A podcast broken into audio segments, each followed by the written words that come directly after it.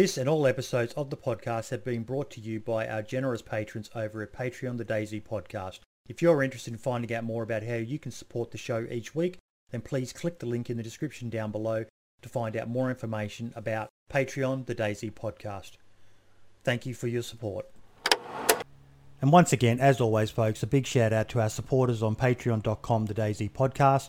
Our $10 supporters, Scale Speeder Gaming and Dick Donovan. Thank you so, so much, guys. Your support is really appreciated. And a massive shout out to our $25 supporter, Jake Snow. I don't know why you do it, mate, but we can't thank you enough for your support for the DayZ podcast. All the best, folks, and enjoy the show. Three, two, one. G'day, everybody, and welcome to episode 52, which is a big episode for us, um, a one year anniversary of the podcast. Um, I didn't think I was going to do five episodes, let alone 52 episodes, but look at us. Look, here we are. Marks, thank welcome once again, buddy. Glad to be here as usual. Hope you're all doing well today. And we are joined today by uh, a returned guest, Soma. How you doing, buddy? I am very well today, sir. I am getting coffeeed up. Yeah, so mate. it's a work day for me and a podcast for me today. So I got I got a good two hours in me, and then I have this huge work thing I have to do that's airing on Twitch. So yeah, busy day, busy yeah. Saturday. We'll talk we'll talk a bit more about that later if you want to, but um, sure, sure. we also have the one and only the official Lou. Now a lot of you guys probably haven't heard of Lou. How you doing, mate? What's up? How's it going? Lou is, um, if you ever have um, watched Soma or uh, watched Brian or heard Brian and them talk, um, he's a name you hear mentioned like these guys are joined at the hip. Is basically the impression that that I have had of the three of you. Um, but you're like the, uh, the the quiet one of the uh, the bunch. He's the Lou. quiet beetle. Yeah. yeah. yeah, exactly. So, um, tell us a bit about yourself, Lou. Uh, I mean, where do you want me to start? I mean, how far we want to go back with this thing? What's your? I want to know what you were like as a child. no, never mind. I already know what you were like as a child. You were crazy. What, what's your connect? What's your connection with these two legends of the DayZ community? Uh, th- it goes back like way back to 2000. Well, not way back, but 2012. Guess yep. it is pretty far back now, huh? Jeez. Yeah, nine years. Wow. Um, That's far. It's far back. Yeah, dude time flies. Holy shit. Um, mm-hmm. but yeah, I was just playing DayZ, and then we just all kind of happened to fall together. Uh, playing the game, started a kind of a, uh, a team playing DayZ, and then we just kept, you know, met up IRL for PAX West, right? That was the first time when we met up? Yeah, we all we were all like super into the mod, and we all found each other on Twitch, and we started playing together. And uh, we were Brian said, "Have you guys ever been to a gaming event?" And we were like, "No." And he's like, "You guys got to go to PAX." So I said, "Fuck it, I'll I'll check it out." And Lou said the same, and we all met, and uh, it was all you know, all friendship and love, and we were happy to meet each other and uh, bond over Twitch. And what's that spooning? And, was it was there spooning? Uh, I don't know what Brian and Lou did behind closed doors. uh, yeah, I, I would imagine there was forking or spooning or knifing. I don't know. Uh, I don't know. There's there's a picture yeah. floating around of a beanbag and like a condom and some like lotion or something. Mm. I, am pretty sure there was spooning between Vigilante Gamer and Hicks when they met at PAX in 2015, but yeah, I wasn't supposed to tell that story. But we, but look, Brian's uh, running late, so we could say whatever we want to him. We're uh, behind his back while he's not here. Exactly. Yep. so, so, so what happened after that? You know, you guys met, and it's I, I fucking love hearing these stories of people who made lifelong friendships through a bloody video game. You know, you hear people say all the time the video games are bad and all the rest of it. But as we're going to talk more about later, with something that happened in the community here in Australia, um, it, it proves that these friendships you make with people online are, are real friendships, despite what people would try and tell you. Oh, for sure. Absolutely. Yeah. I mean, we ended up living together. yeah. Yeah. So we, uh, obviously we, we got connected heavily on Twitch and, you know, DayZ was the sort of the catalyst on the Twitch platform that brought us together. Uh, but after a year, year and a half of streaming together and doing stuff with Survivor games and building that out uh, digitally, not in the same physical space, we all decided to move to Washington State, uh, outside of Seattle, and uh, got a gaming house. Tash was with us as well. So was Bike Man, another streamer, and we all lived in this house together and uh, continue to build up Survivor games and. Uh, Quick question: but- How's your liver? My liver was kind of had kind of gone to shit when I was in the military. Oh, One okay. Kor- One year, one year in Korea. Yeah, that's another thing. Lou was a Marine. Yep. Brian was in the Army, and I was in the Air Force. So we sort of had this like trifecta thing going on. Yeah. Yo. And then we had uh, this other guy that was with us a lot. His name was Kai, and he was a Canadian civilian. So he was sort of like, you know, he was like the nice, sweet guy, and we were we were all killers, I guess. but uh, uh, yeah, the obviously the military bond definitely helped. Yes. Uh, it helped bring us together faster. But going to that first event, getting that house, um, that was that was a really cool moment for all of us. You know that that was uh, in the early days of Twitch and content creation, not necessarily for YouTube, but you know live and uh, for variety games, not an esports focused title.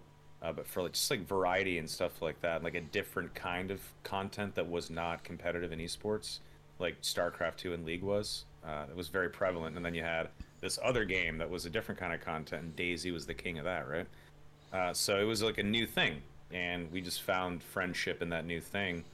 And then obviously Survivor Games had success, and uh, Lou continued to work as a developer in the, the the game dev space. Brian got his job as lead producer on DayZ, and I got my job at Twitch. Mm-hmm. So Survivor Games sort of uh, we weren't smart enough to make a mod like Brendan Greene and become millionaires, but we were smart enough to make something that people liked and was cool. Uh, and we were smart enough to u- use that event and what we had built as a springboard into a career and other shit. Yep. I never would have gotten a job at a startup, any startup, if it wasn't for that event and working with Brian and, and Lou and building something on Twitch. It just wouldn't have happened. So So what are you doing now, Lou? Uh, I'm working as a uh, designer on an unannounced project right now. Ah, and uh, it may, it may, maybe an unannounced military sim. I can't say. Arma 4 confirmed. yeah, neither uh, confirm nor deny. Da- DayZ two confirmed. I'd play DayZ 2. Wouldn't that be cool? DayZ 2 announced. What Oh, would DayZ what would DayZ 2 be like? That is a good question. Like, what what Yeah.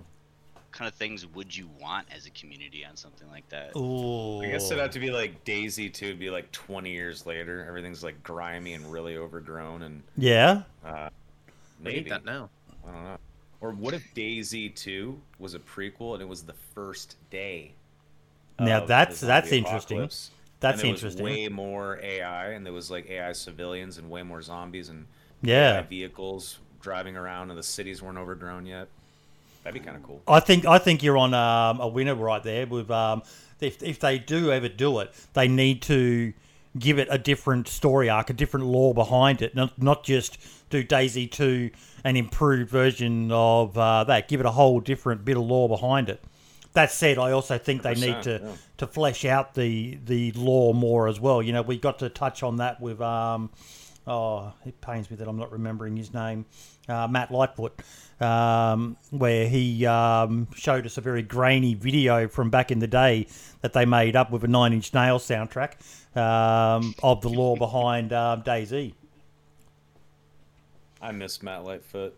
What a Yeah, sweet kid. He had the face of a cherub. Didn't had he? That little, an- that little angelic face, and then he'd talk and it's like, "You fucking what, mate?" You know, he had like his, like, he'd he had like the the mouth of a fucking sailor, but he looked like a little angel. Yeah. Well, we good actually. So accurate. one of the guys in my chat has said we kind of had to have DayZ 2 out now, Mini DayZ 2 beta. What's Mini DayZ 2 beta? Are we talking about? Have you ever played Mini DayZ? No. What's Mini Is it, DayZ? isn't that the You have not heard. down? You have not heard of? Yeah, it's um an app you Oh, is can it the play. browser? You, no, it's an app you can play on a mobile phone or a tablet. Okay, I didn't know about this. Yeah, That's kinda cool. get get your phone out and just type in Mini DayZ.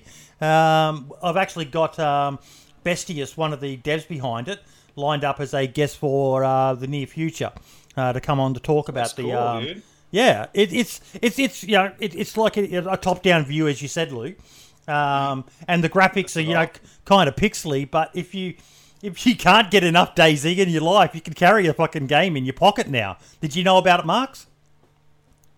I knew about it. I don't know much about it though itself. I knew It's actually it's actually kind of fun. I've played it quite a few Oh, times myself. Um, it's it's just a simple little um, fun little game. It's single player. Uh, mate, I don't know. I don't know about Mini DayZ two, whether that's going to have any online stuff. Um, but it's a simple, fun little game, and there's a link there in chat um, with- to the website as well if anyone wants to know more about it. But yeah, I'm surprised at how many people have never heard of it. You know, even yourself, Soma. I was- I was sure you would have heard of it. No, I'm looking at it right now for the first time. Yeah. This is awesome, dude. I had no idea. So you're just Yeah, a solo survivor, and it's just zombies out there. That's it. No, no, no. There's um, AI players as well. Um, yeah, it, it, there's some really. I, I, I'm very keen to find out about um, Mini DayZ too, but they've got some interesting little mechanics in it, and um, yeah, That's cool. I like that. yeah. Thanks for the heads up on that. There you go. See, Nice. Learned something new on the DayZ podcast. 15 minutes in, feel more educated already. it, it's all downhill from here, mate. It's all downhill. That's okay. That's okay. I- I'll forgive you. So, how's um Stream Elements going, mate? Stream Elements is awesome. Very stressful. Um, when was the last time we talked? Oh shit! About um Three months ago? Yeah, about three months ago. It was just after New Year's. Um, I did um, Doc. Um, no, that's not his name. Uh, the guy who created. Oh, I've got a shocking memory. The guy who created DayZ Underground um, as the first person. Doctor Big Money. Doctor Big Money um, as the first guest of the year, and then I think you were the second guest. Well, we have hired a shitload more people. Uh, a bunch of like old school Twitch folks have joined us, so we keep stacking the deck with previous Twitch employees. Yep. Uh, we're getting tons of buzz and uh, and whatnot in the marketing and sort of sales world, the business world, terms of uh, like digital marketing and whatnot. So we're revenues going up, and we're getting cool new deals. And uh, I alluded to one of the cool things we're doing uh, later today on Twitch. That's with uh, HBO Max and the Snyder's Cut for Justice League. We're having uh, uh, Zack Snyder and Joe Manganiello on a stream with Man versus Game, and I've been setting it up for the past like ten days, and it's a lot, and it's Oh, finally bro. coming to a head today. Yeah, so as soon as as soon as 3 p.m. PT hits, I'm sprinting over there to make sure that there's no fires. so yeah, that, and then we're working with like cool brands like Kool Aid and Airheads and uh, Nike and just random fucking companies. You name it, we're just getting more and more uh, business from endemic and non-endemic brands. So uh, it's it's exciting, man. It's just a lot of work. It can be very stressful, um, but it's fun to be a part of a small startup. And I'm doing fun stuff that doesn't necessarily feel like it's tech or video games, um, but the whole entire company is based around you know OBS and streamer tools and monetization tools and uh, chat bots and overlays and cloud-based overlay systems and uh, tech support for broadcasters. And then I get to do this like cool shit where I build a live stream with, with you know Zack Snyder and Man vs. Game. It's fucking crazy. I love it. it's a cool job, and I get to do it in my PJs at home. Can't really beat that. That's dope. So, so it hasn't become big corporate yet, like we were joking about. Um, No. um, it's still a fun yet. place. I mean, we got to be honest about something when it when it comes to uh, uh, an eventual corporate takeover. Whether you get acquired by Amazon or you stay private and you grow into a multi-billion-dollar company with offices around the world and 4,000 employees, or you IPO and you become a public company and uh, you remain in control of your own of your own business, no matter what, there is eventually a path that leads to corporatism. And uh, which leads to a bit of whatever soul was there uh, to be ripped out and dissipated. But we are in such an early stage, like Series A startup. Like I was employee 71 just six, seven months ago. It's such a small, uh, humble beginning for the company, and we're in such early stages. That sort of fate is far, far off into the distance. And this happens to every fucking company. I'm just going to say it right now. Yeah. No company is safe from this. CD Projekt Red used to be the gold standard of game development. God damn, were they not trusted across the board? And even they screwed the fucking pooch. Yep. Even they bent the knee to shareholders and deadlines, and they released Cyberpunk, and it was not ready. And they were the oh. gold standard. They were the guys that you could trust to make a game and release it at the right time. And even that went away.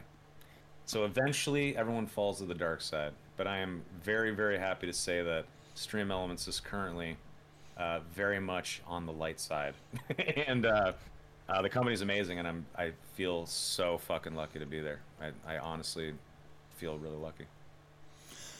So, Lou, what was your involvement with Survivor Games? Uh, we talked with Soma quite heavily about, you know, he had this idea and he was talking with you guys, and you all just went, yes, this is fucking something. So, what was your involvement with it?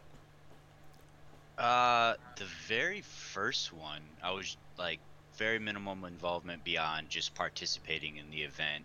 Mm-hmm. Um, with Brian shouldering a lot of the work, and then after that, kind of seeing how much he had shouldered. Um, you know, coming from um, just graduating, trying to get into the environment art side of video games, I was like, yo, you know, maybe there's something I can help you out with on here. Just tell me what you're doing. Like, let me see where I can fit in and kind of take some of the load off your shoulders. Um, so some of that fell into um, just minor tweaks to the Taviana map and kind of setup and just experimenting there.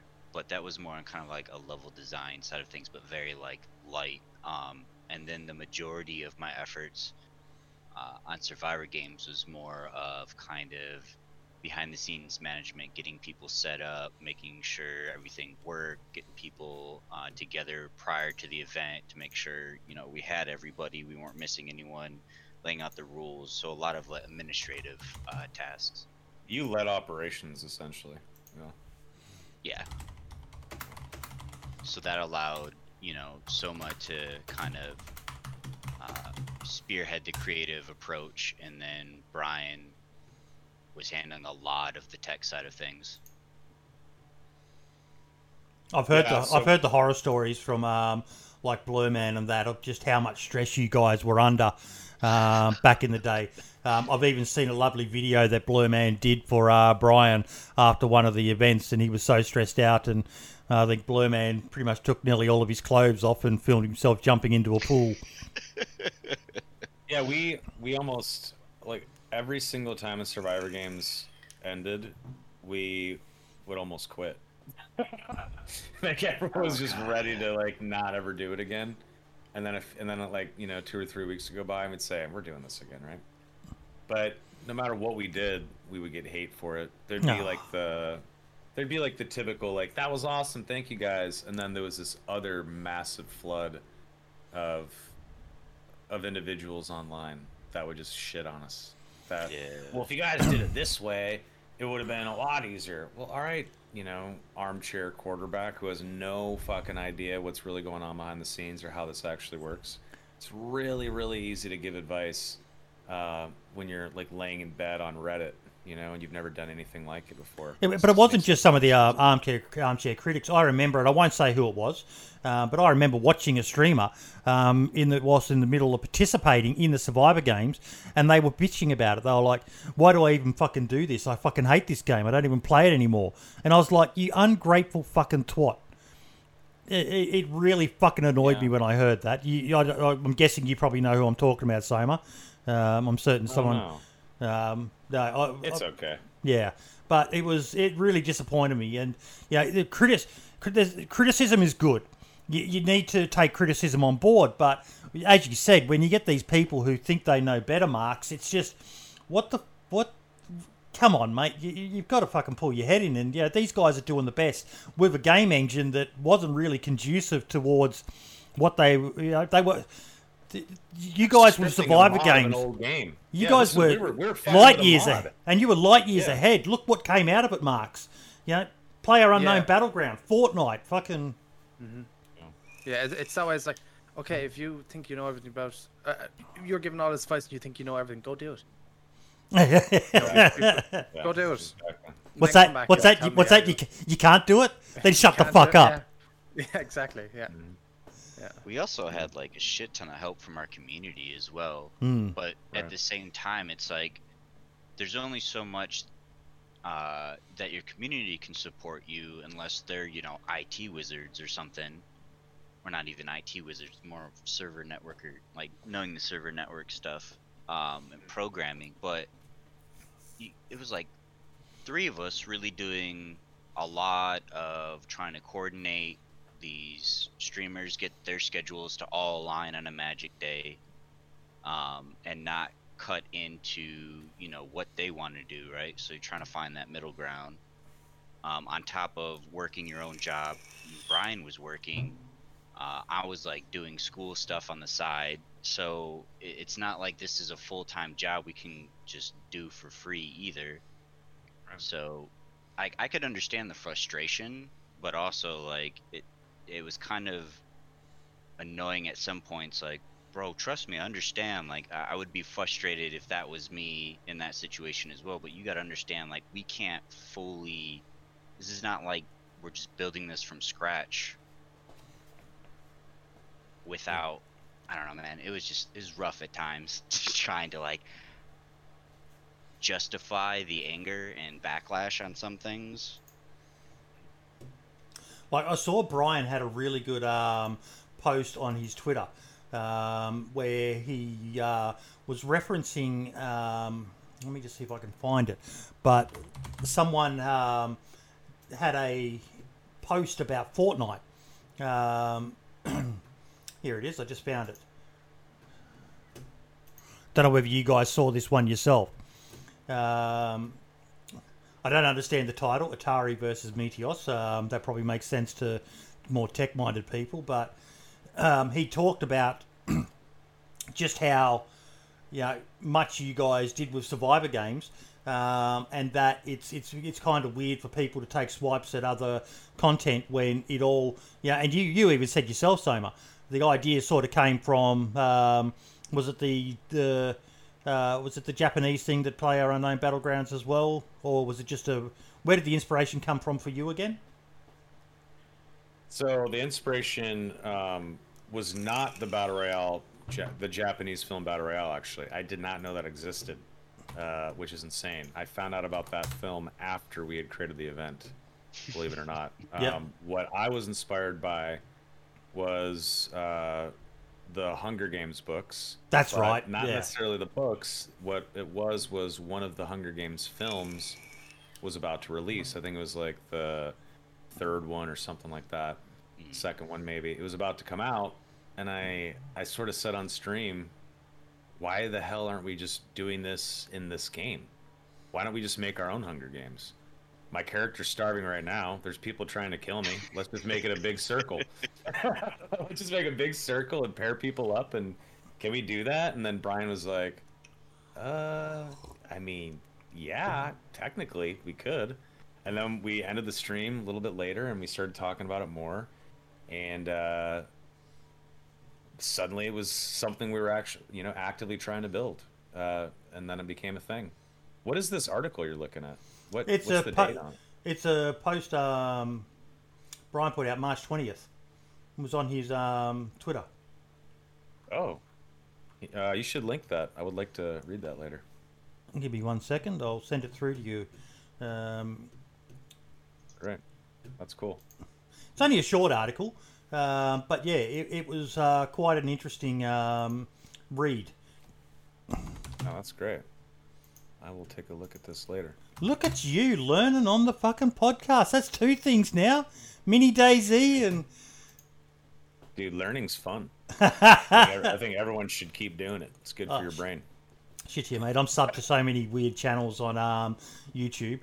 Um, just to, you know, I heard uh, just the other day, um, off topic, but um, during the Battle of Britain, there was a um, British fighter pilot who ran out of ammunition, and there was a bomber headed towards Buckingham Palace. Um, and he sat there and went, "Well, I can't let them bomb uh, Buckingham Palace. What can I do? I can use my plane to take out the bomber." And he fucking kamikazed into the back of a German bomber and took it out. Uh, didn't quite go to plan. He thought he was just going to knife straight through it like butter, but yeah, I just love watching these videos and learning about things in history and new stuff. And like you said, mate, you, know, you, you got to keep your mind fresh. Indeed. Indeed. Battle of Britain, one of the uh, most badass battles of all of World War II. Mm-hmm. Biggest air battle in history. It's a good one. Definitely. Um, let's see here. Yeah, I'm going to read this later. Thank you for uh, sharing that with me. Happy to share. Happy to share. So, it's a milestone for you. One year. I know. One year. How does it feel? Kind of, kind of surreal, actually. Um, yeah. Yeah, it, it, was just a passion project. Um, still growing. Um, I'm looking to actually evolve it. I'm in talks with another legend, um, unsung legend, in my opinion, uh, an American guy named Kerbo, of expanding um, and creating a second podcast um, to talk about the survival game genre. Uh, I don't know if anyone's doing anything like that at the moment, but um, I just really enjoy talking. Can talk underwater with a mouthful of marbles, I've been told. Um, and yeah, there, there's still a community that wants a dedicated, and each is the, the biggest shock for me is that each week we can still talk for two to three hours about a supposedly dead game. Right.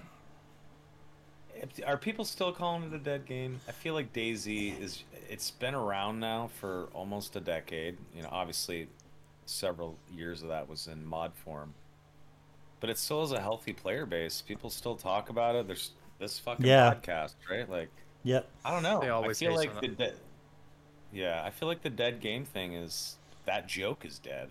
I don't know.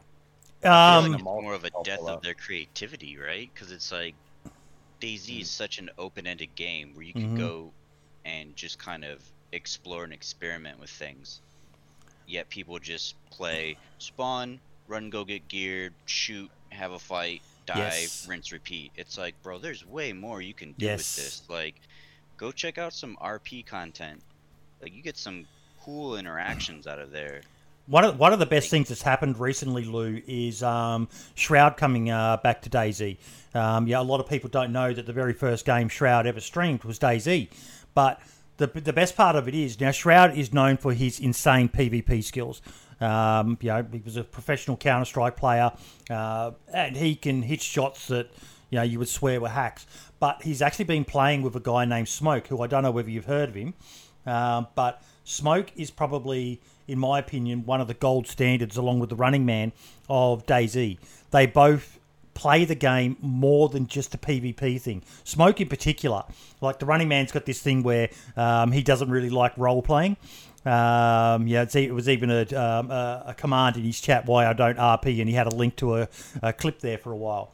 Um, but Smoke, he is you know borderline on par with um, Shroud for his PvP skills. Yet you watch that guy stream, and it's it's more than just PvP to him, Marks. He he's always looking for interactions and so on, isn't he? Yeah, he's trying to build like a story. Yeah. Nearly with his with his streams, and it's, it's nice to see somebody do that instead of just kind of run shoot, yep. down people all the time. You know, there's no story to it. Yeah, uh, yeah. What you were saying about the um, the the dead game, um, the lack of creativity, I, I, I call it a bit of a lack of imagination for some people, Lou. DayZ's a daunting game to many people because they log oh, in oh, yeah. or they're watching a streamer and the first question they ask is, "So what's the end game?" So many people are caught up in you have to have a mission, you have to have an end game, um, and they try to impose that on DayZ and don't realize it's a blank slate. You you can do whatever the fuck you want. You know what I miss about the mod and I don't know how it was for you, Soma, when you first started playing, but for me, it was kind of like I was watching some videos and DayZ mod crept up on my radar, and I'm watching this dude play, and it's like, bro, it's like the Walking Dead simulator. This looks rad. There's survival elements. There's zombies. Like, I didn't even care. I didn't even want to fight other players. Like, I just wanted to see how long I could stay alive. in this type of environment, and that was like the initial draw for me. But holy crap, coming from I think you know most of my games were MMOs like WoW, Rift, stuff like that. Uh, some Halo um, and COD. So coming into Arma as the first like DayZ was my introduction into the Arma uh, Mhm. in Arma franchise. Yeah. So that was like hella daunting trying to learn just basic player controls in comparison. Remember the inventory? messing Trying to figure out the inventory? Oh god. First week, I was like, "What the fuck is this trash?" now, I, now I kind of like it. I kind of, I kind of miss it. Yeah. oh man. And then, and then you start to judge other games by the DayZ standard for inventory because it's oh yeah I can actually it kind of makes sense now and oh this game's uh, yeah But I, I miss the aspect of like, I don't need a goal to have fun with something. I don't like here play this game. Well, what am I supposed to do? It's like just have fun, bro. There isn't a target goal. Just see what you can do, explore, experiment, man. And those kind of game or platform, I should say, and structure works best for an open world environment mm-hmm. because if you have if you give someone a goal you're effectively putting them on rails so why are you giving them like basically add fodder to go distract them from the main like it just starts ripping apart the foundation in my mind couldn't agree more couldn't agree more it, it always Yeah. makes me sad you know I remember um, saying to someone why why do you have a kill feed on the server um, and the reply was um, oh, it, it, ma- it lets people know you know that there's stuff happening on, on, on the server that there's you know people around and that and I went but that kind of defeats the beauty of DayZ. That whole, you know, and I'm really bad for it. You get your thumb in bum, minded neutral. You're out looting, and I'm a real loot goblin, lord of the horde, they call me. Um, but and then the next minute, a shot whizzes past your head, or you see a player. You know, I still remember this video. It was about four minutes long from um, one of the legends of Australian DayZ, Vigilante Gamer, um, and it was just him in uh, Zelenogorsk uh, drinking at a well, and it's nighttime, and you see this little shadow flicker in the distance, and it was a player running past between two houses, but it just captured that feel of DayZ is just one of those unique games where it can go from zero to 100 in a split second. Um, and having things like a kill feed and global chat and that always kind of, to me, feels uh, like it detracts a bit from the experience. yeah for sure like hell i mean correct me if i'm wrong someone but i think a lot of the, the magic in, in just the mod too as much as it was infuriating the the scripter element where you're running around with your boys and next thing you know it's thunderdome and you got to fight your way out. And like at the time it's hella frustrating right? Especially if you're like on your way to go like hey we're gonna go loot you know up at northwest. All of a sudden like fuck now i gotta deal with thunderdome. But like hmm. looking back on it for me it, it it's inspirational in, in, in an aspect of yo if we could cut the bullshit out of that that could be something cool that you can think about for a mod where it's like in, in, you're running around playing DayZ, right? And everyone always throws that joke like running simulator. It's like, okay, hmm. well, you know, what if you're running around there, but you can queue up for quote unquote PvP combat to get your fix while you're exploring? So it's not like you don't have a choice, you're getting Thunderdome, but I can queue up for this. So now I'm incentivized to like, all right, I gotta go find gear for Thunderdome. So it's like aspects like that. Like when I look back on it, like, oh, that was shitty ex- eh, of an experience back then. But is there some kind of nugget of gold in here that you could build off the the press the the concept of it? I think that's what I like about DayZ is just so many little things happen that start making you think about like that was a unique experience. I enjoyed that. Is there a way I can you know mod that or share that with the rest of the community?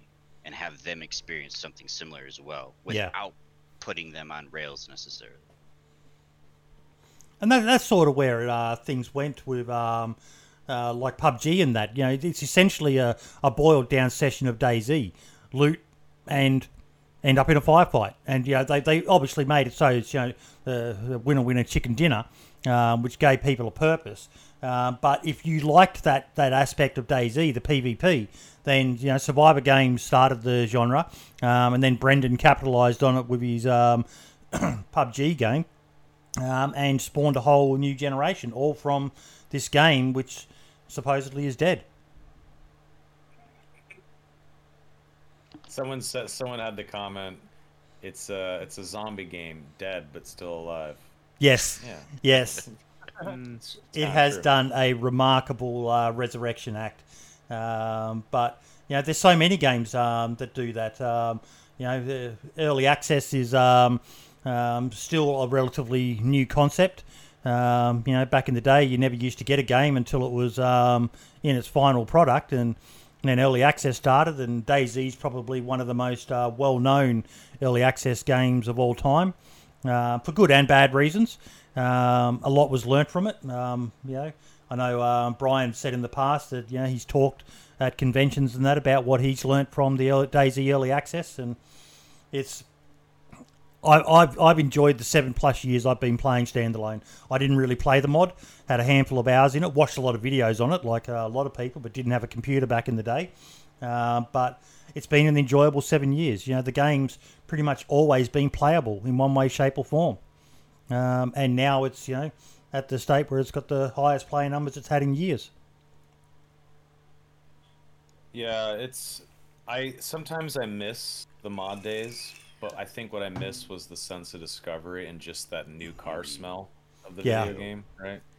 Nowadays, and I used to kind of shit on standalone when it first came out, but now playing, you know, Namalsk day one modded servers and shit, I I don't want to go back to the mod. I don't want to go back to earlier days. I am very content with the game right now. Is is it perfect? No. I kind of harped on this last time. There's a lot of janky shit that pisses me off Yeah, and that makes me want to slam my desk, especially when a zombie kitty prides through a, a shed door and eats my ass when I'm trying to bandage or something like that. Like seriously, you have Shadow Cat's powers? This is bullshit. Come on. But it's okay. It's okay. Melee's a little janky. There's uh, you know, there's issues with ladders still, but uh, if you can get past all that, all the turds, there's a lot of uh, amazingness in the game, especially modern day Z. I love, I especially day one. The day one, I mean, those are Smoke's servers. I'm pretty sure. Yes. Right? He's the guy Yes, behind day one. That gold standard streamer, also the gold standard for the servers.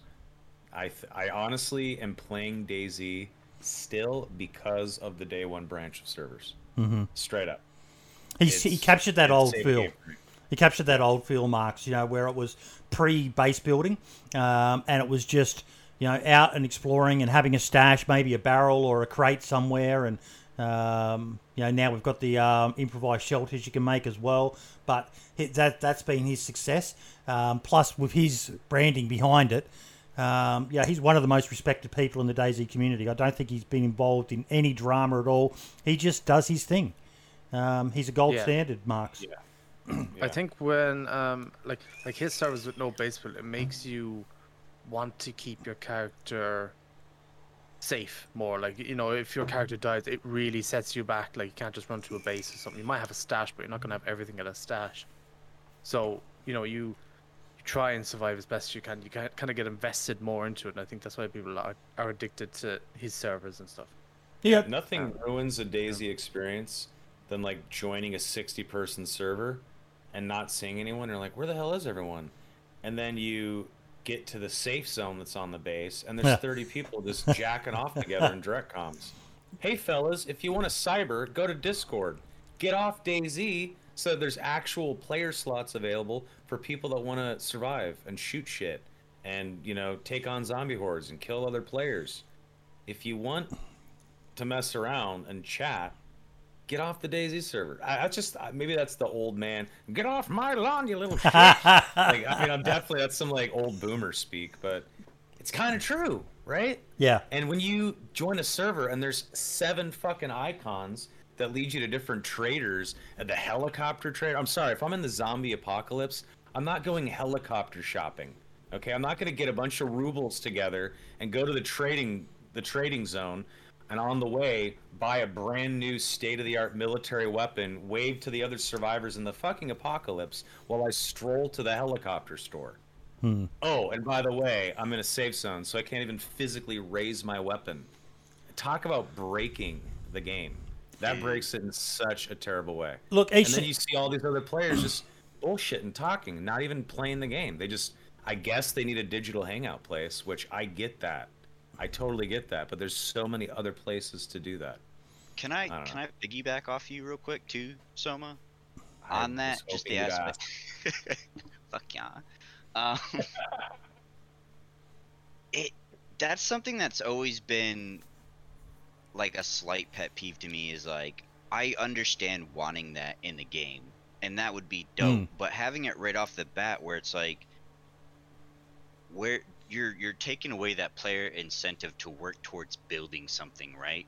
Like, in my opinion, the draw for me for this type of game was the fact of like we've wiped the slate clean to allow you to build from so you can showcase how you would approach this kind of situation whereas with some of these mods where the you know they got the traders in and everything it's like you're just automating the whole experience so you get such a shallow you know for lack of a better, lack of a better term experience yourself because back in the day we would build up to being those traders you know accumulating all that stuff Yeah. locking down green mountain and then selling it out and then you're creating interaction in the community you kind of take that away once you throw an empty it's like you know putting automotive workers out of work by putting robots all on the Yeah. line like cool that's progress and whatever but there's still some ramifications right I, I Yeah, absolutely there- agree. Absolutely agree. There was Um, one fun thing to do with the traders that I would do. I would go to the trade zones on those servers that did not have safe zones. So you know, like the dangerous yeah, trading areas. Black market. And I would I would get rid of all my gear and I would just put on like some civilian clothes and then just stand my character next next to the NPC. and then people would come try to shop and then I like talk to them and like your money isn't good around here. Or, like, I'd come up with like some sort of voice, or I'd have a gun in my pocket, and as people were shopping and like buying a bunch of shit, I just pull out my handgun and shoot them in the head and take all their shit, and then just stand there and wait for the next dumbass to come. That's that's that's awesome. Yeah, That was really fun to do. Yeah. But but each to their own. Um, and Scale Speeder um, did say uh, in chat, and it is kind of true. Um, DayZ wouldn't still be alive um, if it wasn't for traders and base rating mods. Um, you know, a large proportion of the player base, when it did sink down there, were people who enjoyed the base building side of it. Uh, it's each to their That's own. very true. That's very But true. We I- we needed air bears to keep things afloat for a while, right? I'm- I much prefer player run traders. player run traders, but it's very heartbreaking being a player run trader as well. You know, I've done that on um, uh, DayZ Down Under um, and became the target of one of the bigger factions on the clan, and they raided us and took everything, and it, it broke my heart. Um, they took my beloved Land Rover that I was so proud of. Um, Get wrecked. yeah. Get wrecked. Yep. So it's it's a lot of work, and you need, you need a good bunch of people, Lou, um, to manage a good player run trader. Oh. But it's fucking worth it. It's fucking worth it. I totally agree. I, think, and let me just expand a little bit to on, on the point was not that I don't like you know the NPC run stuff. It's just the fact that starting a fresh server and it's already there, and there's no workup towards establishing that. one million ruble like starting money, um, free loadout, and they they're the ones that re- I get it. People like them, Lou, but oh my god, they do my head in. I mean, maybe it's just the fact of like I'm I'm still kind of old school from the mod days where it's like we started off with a can of beans and a Makarov with Mhm. a friggin' mag, and that's all you had. And taking that away feels like diminishing the experience. And kind of like, here's your participation trophy. We're just gonna make this easy for you.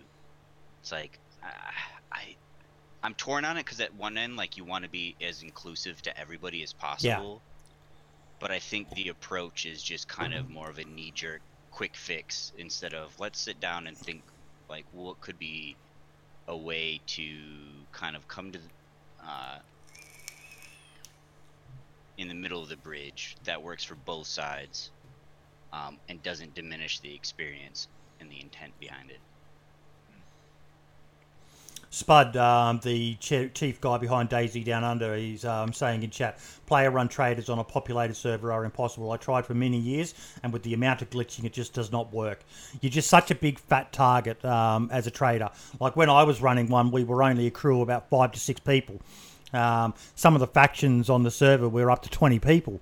So, you know, we didn't, um, we couldn't always have someone on manning the shop.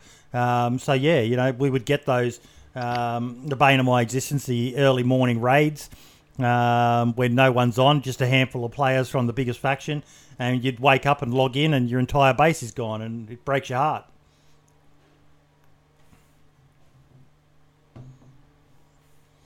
but each to their own. Each to their own. You know, some people like the um, um, AI ones. There's some there's some pretty good um, mods out there. Um, a guy by the name of Dewan has created a really good uh, interactive mod um, with the trader, where when you uh, go to purchase an item, your player's head swivels to the right and looks at a bench, and the item you want to buy is actually there on the bench, and you can spin it around, rotate it. Heavily inspired by Call of Duty, he said, um, where you can actually look at the weapons. It's a really cool mod. Um, he's done an amazing job with it, and that's probably uh, the biggest saving grace for DayZ has been the mods. Hundred percent. 100% agreed. Yeah. But that's kind of um, Bohemia's format, isn't it? They create a base game um, and then allow modders to work their magic.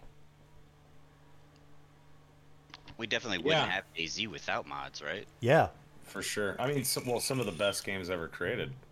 Some of the biggest games ever. I mean, you look at Counter Strike, you look at Dota, League of Legends. That wouldn't have existed without IceFrog, the modder, back in the day, right?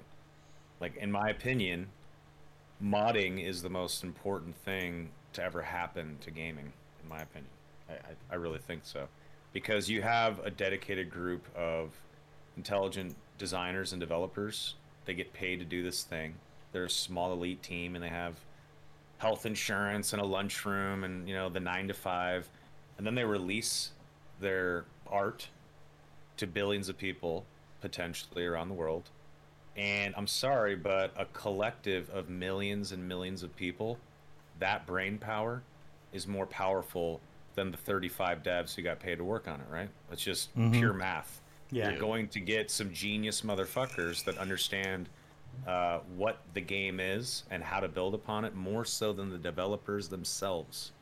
And when you open up tools and allow those millions of potential people to dig in, modify the game, rip shit out, you know, like you see in movies, like it'll be some mechanic and some character will will walk in and start ripping stuff out, and the main character's like, "Hey, we need that. What are you doing with that?"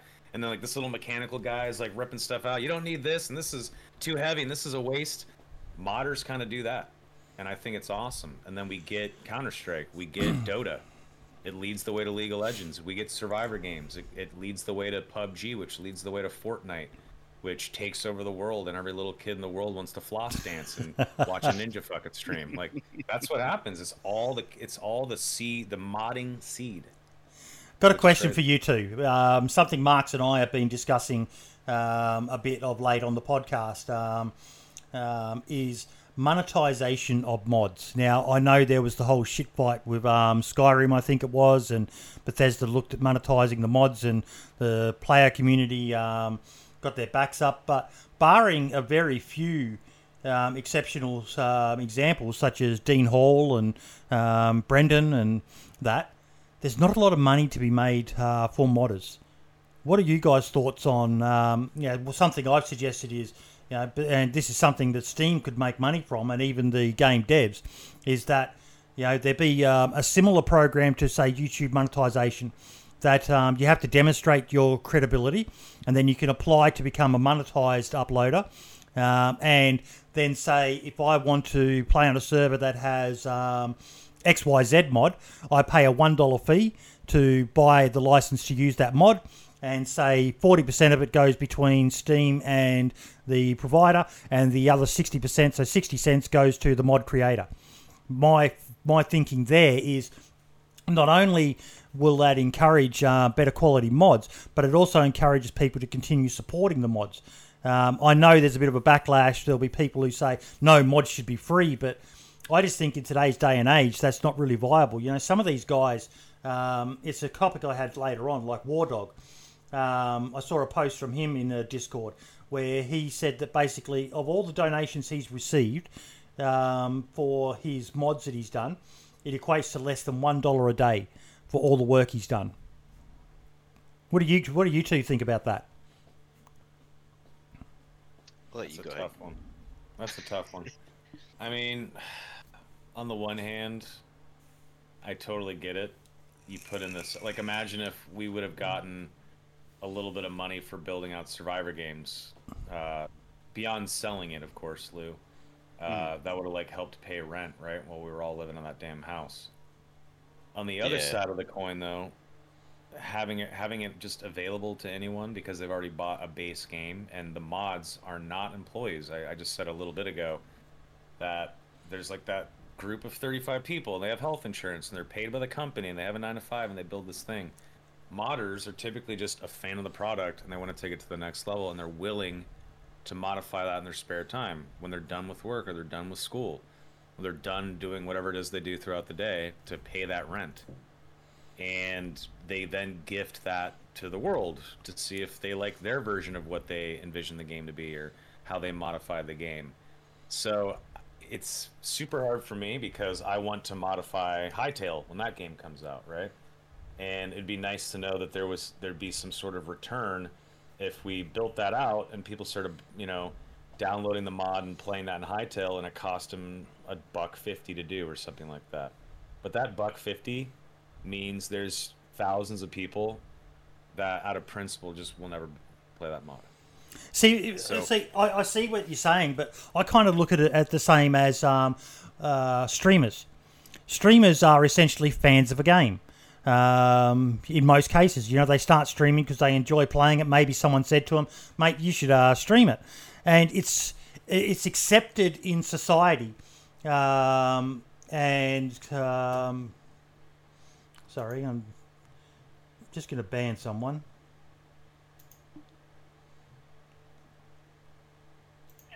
That was weird. Brian's not even here. Yeah. I think he's talking about me sucking sucking dicks. and even if I wanted to, come on, what's wrong with that? Exactly. Jeez. Exactly. Anyway, I'm not hungry right now, but thanks for offering. but yeah. Um, No, I mean but- I'm not necessarily bitching about a dollar. By the way, I just think that there would be a dollar barrier to entry that would lead to thousands of people not playing it. Would I pay a dollar to play a cool? Mo- if Day One Namalsk cost a dollar a month, I would pay up front fifty dollars, and just say give me fifty months. I would do that, but that's, but I have the ability to do so. When I was seventeen, and I dropped all my all my money that I got from working at the sandwich shop or whatever on on DayZ, and then I was like, shit, this mod all my friends are playing. I have to. It costs money to do that too. Well, fuck, that would suck. But that is such a nitpicky little thing. Everyone's got their own scenarios in life. Do I think modders deserve some love and some money for their work? Yeah, I do. I do think so. But charging for mods. Like whenever give me an example. So if i if i have DayZ and i want to play day one Namalsk, are you saying just to download the mods i'd be pay gated? Potentially, what, yeah. what, what would that? You, you would need to uh, buy the license to, um, you know, maybe they could have it as a, you know, a test um, where you get to test the mod, um, and then after a time period expires, um, to continue playing, um, you know, uh, with these mods, you need to pay a dollar. It's just, I, some servers have 20 mods on them and and whenever i go from one server to the next and those those servers have some of the mods i've already paid for but there's also a few other mods that i didn't even know existed. Suddenly i got to pay an extra dollar for each of those mods. Suddenly you're not just paying a dollar you're paying 20 bucks to get Yeah. a modded server and right? that again, I- I- that, that's an issue I, think- I've been aware I of. think we're Mark? missing something something big here. yeah So, but you said um, be like YouTube, where you have to apply to get, say, quote unquote, partnership to get paid or whatnot. Mhm. If they wanted to do it where it was easy and it didn't interrupt the players downloading, the easiest way for Steam to do it, and I don't know if they'd ever be able to do this, they probably wouldn't even do it. Easiest way for to, them to do it would be to run ads on the Steam Workshop pages So but but who who somebody visits the, who visits the Steam pages though? We've talked about that. I do like what Foxy FoxyPote said that maybe when you download a mod, there be a pop up. Uh, would you like to donate? Um, suggesting it. Um, but yeah, because it's just that same like issue that- again. Um, how that- do you incentivize a don- how do you incentivize a, a donation to the modder?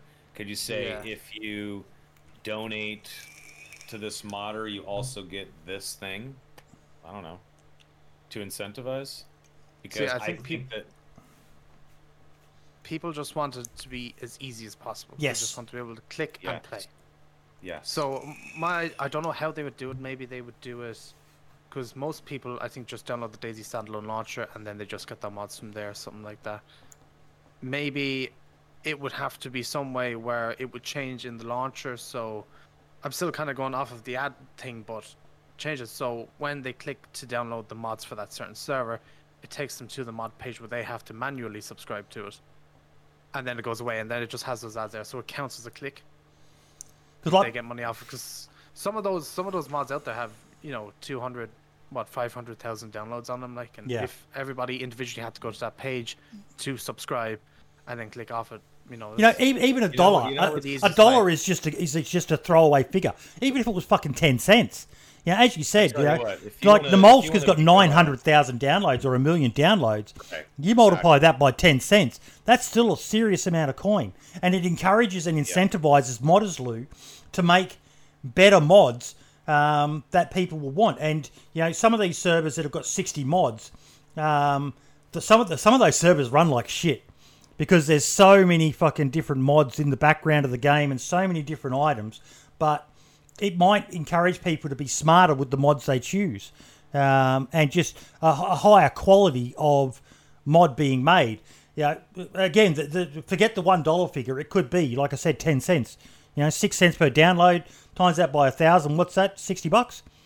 Um, yeah. I mean, you, if you want to make uh, a hundred million dollar uh, company, you want a business idea, make a uh, a mod marketplace yeah, that filters mods. There's a mod rating system, and it's for every kind of game. It's console, mobile, and PC, and it's a monetization tool as well for modders. I don't know if that exists. Maybe it does. I just Basically, don't know. You, you kind of have something like that with Unreal, right? Where you have the engine and then people build stuff for plugins or systems and sell that on their marketplace. It'd be kind of similar, but in the modding space. Hmm. But I mean, from my perspective, like even when they started, what, what was Bethesda, right? That kind of, or who was it that tried monetizing the mods? Bethesda with Skyrim. Yeah, and then how quickly that got out of control in the backlash. So for me, what I would like to see more of is kind of what you saw with Bohemia and Dean, where the company recognizes your work, right, and is like, "Oh shit, you know, these are the guys that are really making the money for us." Like these companies need to be hiring these modders as designers. They obviously have the finger on the pulse of the community and know what the community wants. If you know, you could tell by the people using that mod or playing it and so it's kind of like your chance to it's almost like a, a designer's demo reel right is your mods and how well they've done. And i think that kind of system would cut a lot of the um, conflict of kind of you got both sides of the people love it. Some people feel that it cuts a lot of the community out if you start putting price tags on mods. And like someone was saying like no one wants to be playing with their buddies and then all of a sudden like they hop servers and like crap now i gotta drop x amount of money just to play on the server it's already hassle enough to like oh i don't have those mods i have to install it if i have to pay on top of that yeah i'm fucking done i'm gonna go do something else So you, you raise a good point there, Luke. um, and it's something that I've scratched my head about as well. Is why don't BI, you know, look, you know, they, famously paid Dean Hall millions for uh, the DayZ concept, and it was just a mod. Why aren't they looking at, um, you know, we, we all know the DayZ team is um, nowhere near the numbers it was back in the early days, um, but they're still a good team and they're still recruiting people. It's not like they're abandoning it, but it, it'd be really good to see them going to some of the more up up quality mods and saying, "Look, we would like to buy this mod from you, you know, a couple of thousand dollars, and incorporate it into the game." Because obviously, uh, from what I understand, and you two might be able to help me out here, modders don't have access to the full files of the game. There's stuff that, um, yeah, I, I famously, I think I remember um, um, Brian saying, um, or was it maybe Sumrak, that yes, they could do helicopters, um, but they would need to do more to them than what the modders have been able to do with helicopters as it is to make them work truly well. So I don't, I don't understand that um, the, the full technicalities of it. But I would love to see, not just in DayZ and BI, but companies actually going to modders and saying, "We love what you've made. We'd like to buy it from you." As another way, you know that that could be another thing. If they were to do that as a more accepted thing, then it's a bit of an incentive. I I, I still like the idea of, um, it's it's kind of the only issue I have with it is it feels a bit like when you see big influencers tweet out, "Do me uh, some artwork, and if I like it, I'll pay you," uh, kind of thing. You know, it's it's people working in the promise of maybe getting. Yeah, I see you laughing there, Soma. I've seen it. Yeah. I've seen that. Yeah, it's dirty. Yeah. Yeah, I have a lot of um. Just looking at my chat, I have a lot of people now saying that you know if mods were to become paywall in front of mods, they'd pay for mods, they just wouldn't download them. They just wouldn't play them. I think it because it's an it's an inconvenience and people just you know they just want to get it now and they don't want to have to go through all this fuss of having to pay and Yeah, like bro, I got exactly. ten minutes to play with, or not ten minutes. I got like a couple hours to play with my friends. You know, if they want to hop on a different server I don't have mods for, that's already taken me down. If I have to pay for it on top of that, it's just gonna really solidify for me. Like, nah, bro, Yeah. fucking, I'm gonna go play some Apex or something. I'll catch you later. like pay, paying for the stuff changed a, a couple of years ago because one of the biggest examples I think is Call of Duty. They used to have their season pass every year that you could buy, and it was like 50 euros extra on top of the game. And suddenly people weren't buying it anymore. They wanted everything for free because Fortnite was doing stuff for free and all that. And now Call of Duty have completely scrapped that idea now, and they give everything for free. People just want all that content. They don't want to have to pay for it. I get that. I understand it, but it bugs me at the same time. This sense of entitlement that I deserve it just because I exist and it should be free for me. That kind of grates on me, um, and I know that may piss some people off. But you know, how many of those people saying they they if they had to pay for a mod they won't do it? How many of them have actually gone and donated to a mod? Yeah, I'd like to ask them that. And, and if so, why haven't they? Do they think they're entitled to it just because they live and breathe? You know, these Well, is there another way? Is there another way you can monetize? Like, think about you know Arma three mods and stuff like that. If you could put, and I know I'm gonna trigger a lot of people here. If you could cleanly put ads inside that stuff, right? Hmm. And there's where your monetization monetization. That's what I'm You're saying. driving down Taviana. There's the billboard, and you know you hit up freaking X company and be like, "Yo, you know, how we want to put your advertisement inside this mod that I have X amount of people exposed to and work out some kind of deal there. That Yeah. way you're not inconveniencing the player, but the modder is also, you know, able to monetize his work and kind of start working from there. I don't like That is totally doable, and I'll let you know right now. With major advertisers that have millions of dollars for marketing spends, I'm talking about big, big companies. Think McDonald's and Target and Sony PlayStation, you name it. They want to do this very, very much so. And it's to the point where they are trying to talk to like the creator of GTA RP and that whole server system Mhm. where you use influencer marketing and you have a streamer inside something like a GTA RP type server and they are the advertisement and the brand takes over the city, Los Santos, whatever the fuck it's called. And every billboard in town is Xfinity or Kool-Aid or whatever the brand is and it is just the city is taken over for a day by that brand for X amount of money, and the streamers that are playing in the server, they're getting paid to do talking points and to drive their car in game and park it in front of the uh, the billboard and have some funny RP viral moment that will make it on the live stream fails. Like Yep. this kind of stuff is coming. It's already being talked about. not just with like GTA. I just use that as an example.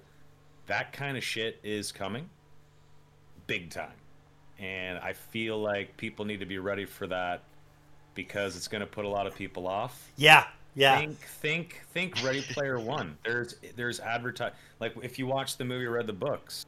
That's, a, that's. I thought it was a cool book. Ready Player One's cool, and mm-hmm. there's in-game advertising. And even in that book, the main character, to pay rent while he's doing his quest in the book, he's doing influencer campaigns, and he's doing it inside the Oasis as a as an in-game influencer interacting with the world, It- game it- world. yeah, that you- shit is coming. you are dead right in that the same people who are balking at paying maybe 10 cents for a mod, when something like this comes out and a DayZ server is suddenly taken over by sponsorships for XYZ brand on all the billboards around the map, are going to be bitching, going, oh, this is ruining my immersion and all the rest of it. Where if they had paid, you know, under another format maybe, they wouldn't be having that. I think you know all, all I really want to see is a way for you know it, it's, it's so accepted for content creators to be paid um, whether it be tips and subscriptions on YouTube and things like that um, uh, that a, a way implemented. Because you know someone said in my chat that it's against terms of service to sell a mod and that's correct. Um, but there's got to be a way that we can you know make it more mainstream for uh, modders to get some coin. But get back to your point, mate. It, that's going to be hilarious when servers are popping up with ads for Coke and stuff like that. And you know, those, as I said, those same people who balk at paying ten cents for a mod are going to be like, "Oh, this is terrible. Why is this happening?" Because you Yeah, but- cheaped out and you weren't prepared to pay, so they had to look at other options. And now you've ended up with this. It's kind of like. Um, people complain. I, remember when they uh, seen something where they talked about when the internet was first created, and the idea was bandied about there being a license um, that you had to pay uh, to be able to access the internet. Um, and they said no, let's make it free for everyone, and it's free for everyone. But what do we get? We get ads everywhere. So what do people do? They buy ad blocker. Not free. I gotta pay my ISP a month, man. The the sponsorship thing would work, like in GTA, it would definitely work, and in DayZ it could work as well if they made, say, like you're putting the sponsorships on these big billboards or whatever. If they made the billboards look like they were part of the game, so instead of having, could you, know, you're walking through do that. Cherners, yeah, Yo. yeah, so like if you're walking through Cherners and you just see like, this sparkling Nike ad on here, like that would ruin your immersion. But if it was, I don't know, the sign was corroded and rotten or something, but still had the Nike on, it would work then as well. It wouldn't ruin your If you immersion can as take much. an asset in a DayZ server, like a military tent, and just put it anywhere the fuck you want, you can take that same asset in the form of a billboard, which is in in the items list. I'm I'm assuming the assets list for a mm-hmm. server. You could put those wherever you want. If there's like a dirty filter to make it look like it's been there for 10 years in the apocalypse, and then it's just a white billboard where you're imposing an image. Yeah, you could set that up in an hour, right, Lou? I mean, someone that's Oh yeah. I mean, Yeah. I'm I'm more familiar with Unreal's engine, so I'm gonna kind of think about it from that perspective. It would just be, here's my base BP of this billboard. Uh, I assign whatever image, and it's got, um, crap, are the decals all over it to make it Mhm. look run down and grunge. And then if I place it, I can sink it in the ground to make it look, look like it's sunk in there and stuff like that. But the other thing too with this stuff is you can have the best of both worlds in a sense where you have the server where it's free, or you know if you paid for the content, you go to that ad-free server, and then maybe there's just a deal between the modders and the game company of, hey, you can charge X amount for your mod, but we still get you know a percentage of that because you're basically using all the stuff we've spent time creating as well. So there's also that like yeah modders are putting their work into it but they're working off the work of other people as well so it's not just pure free money in my opinion there's a business idea, Soma. Someone um, create a uh, basically like it, it kind of pains me to say this, but a, um, a- an, an honourable uh, MCN um, that works with modders um, and links them with uh, businesses that um, are prepared to, you know, pay money to have their assets included in a mod pack. Um, and you know they package it around. You know you've got something like Helkhiana's much stuff pack. Um, most servers um, that you know, particularly our bases have that mod, and she could add some items um, that you know make it a condition of um, having the mod that you have to have these items um, in as part of the permission, um, and they're getting that um, brand exposed to hundreds of pe- thousands of people through the mods. So that's maybe an option. Yeah, that would be some like tech-based creative agency, right? It would be just new marketing solutions. Yeah. That uses uh, developers, not just like some marketing guy or gal. Um, yeah, I mean that's t- super viable. Uh, the way you would have to figure that out is how do you scale it when you have tons of customers? Mhm. Um, do you build it? Do you build tools so that a few employees can build that, or do you hire a fuck ton of people around the world that can service tons of customers? And then you have to ask yourself, what's the market for that? Are there tons of customers that even want something like this? Because if you build something amazing and there's only ten people on the planet that want to buy it, yeah, well, yeah, not awesome. so no, that's that's a good idea though. yeah, and you know whoever, if someone was to do this, they could um, uh, target the successful mods out there because you can go in and you can actually look and see how many downloads there are of a mod. And they can say, look, we see you've got X amount of um, downloads of your mod. We would like to approach you about. And as you said, it's so easy to create um, custom uh, marketing stuff that suits the theme. You know, look at Fallout. Um, you know, they've got their unique style of advertising that they have for um, their items, and I know they're you know Nuka Cola and that. Uh, but just imagine if they were to modify that for uh, some items as well, Marks. That, that, that's a potential good idea. Look at Death Stranding. Yeah. Look at look at Monster Energy drink just front and center in Death Stranding. That turned a lot of people off, and they just designed those monster cans into the game. Like that was a plan that they had for a long time, right? Mm-hmm. That was essentially what kept Norman Reedus's character alive, right? which is fucking insane. That's just the beginning, which is like scary and sad to say. Didn't PUBG We're initially gonna- start with cans of Red Bull? I don't know if it was actually Red Bull. I think It was uh, same color. Yeah, same color, and it was just called Energy. Yeah, it was energy drink or whatever. It was. See, that would uh, have been a simple um, marketing solution to have made probably quite a few million dollars there. Um, Red Bull go to them and say, "How about we um, pay you to actually use our brand?" Yeah, but it's not that easy. So, Red Bull as a brand, global brand, and they're very much a lifestyle brand. Um, they like to attach themselves to extreme sports, and like the the Red Bull Flugtag event, and athletes, and lifestyle groups that might be involved like esports. Like when I worked at Tempo Storm, our biggest sponsor was Red Bull, but they weren't like super keen on having their logo slapped around a bunch of Hearthstone tournaments. What they wanted was to see uh, interactive, cool content. They wanted to see Reynad and myself and some of the Tempo Storm guys travel around the world with a 4K, you know, Red Raven camera, which we did. We did the first ever uh, live stream out of a helicopter when we flew over Sydney, Australia, uh, with a 4K camera. It looked like a Hollywood movie. It was crazy. Yep. They wanted to attach the brand to that shit. Red Bull is a very specific case, though, right? So when they say, "What is this modder who has our can in a game where it's like 50 people just killing each other in this game? Is this going to move the needle for us? Should we sue them? Is this important to us?" And they couldn't see the future at the time. They had no idea that this was about to give birth to a new genre with millions of players and a mobile game that would go to China and make a billion dollars there. They didn't know what PUBG was. Hmm. So if you are willing to take risks, and a lot some brands are, many are not, you don't know where you should put your marketing dollars. You don't know who to trust, and a lot Okay. of marketing companies want to only place bets on sure things. And placing a bet on a mod like PUBG or like a little game like PUBG, when it was very nerdy and hardcore, and it wasn't, you know, some like downhill bicycle race for Red Bull where they know that they can put their shit all over the place and they can have buckets of ice filled with Red Bull and Red Bull models and people hanging out in this like physical space. They didn't know what to expect with a video game. But yeah, for us it's a no fucking brainer. But for like some boomer marketing team that doesn't get it, they're, they're they don't take risks like that. It's very rare. You were going to Well, say you something, can see that now with um, you can see that with like Fortnite, and they do, they team up with like Marvel now and stuff like that. And that's You know, only probably- because Fortnite became a global phenomenon. So phenomenon. popular. Yeah.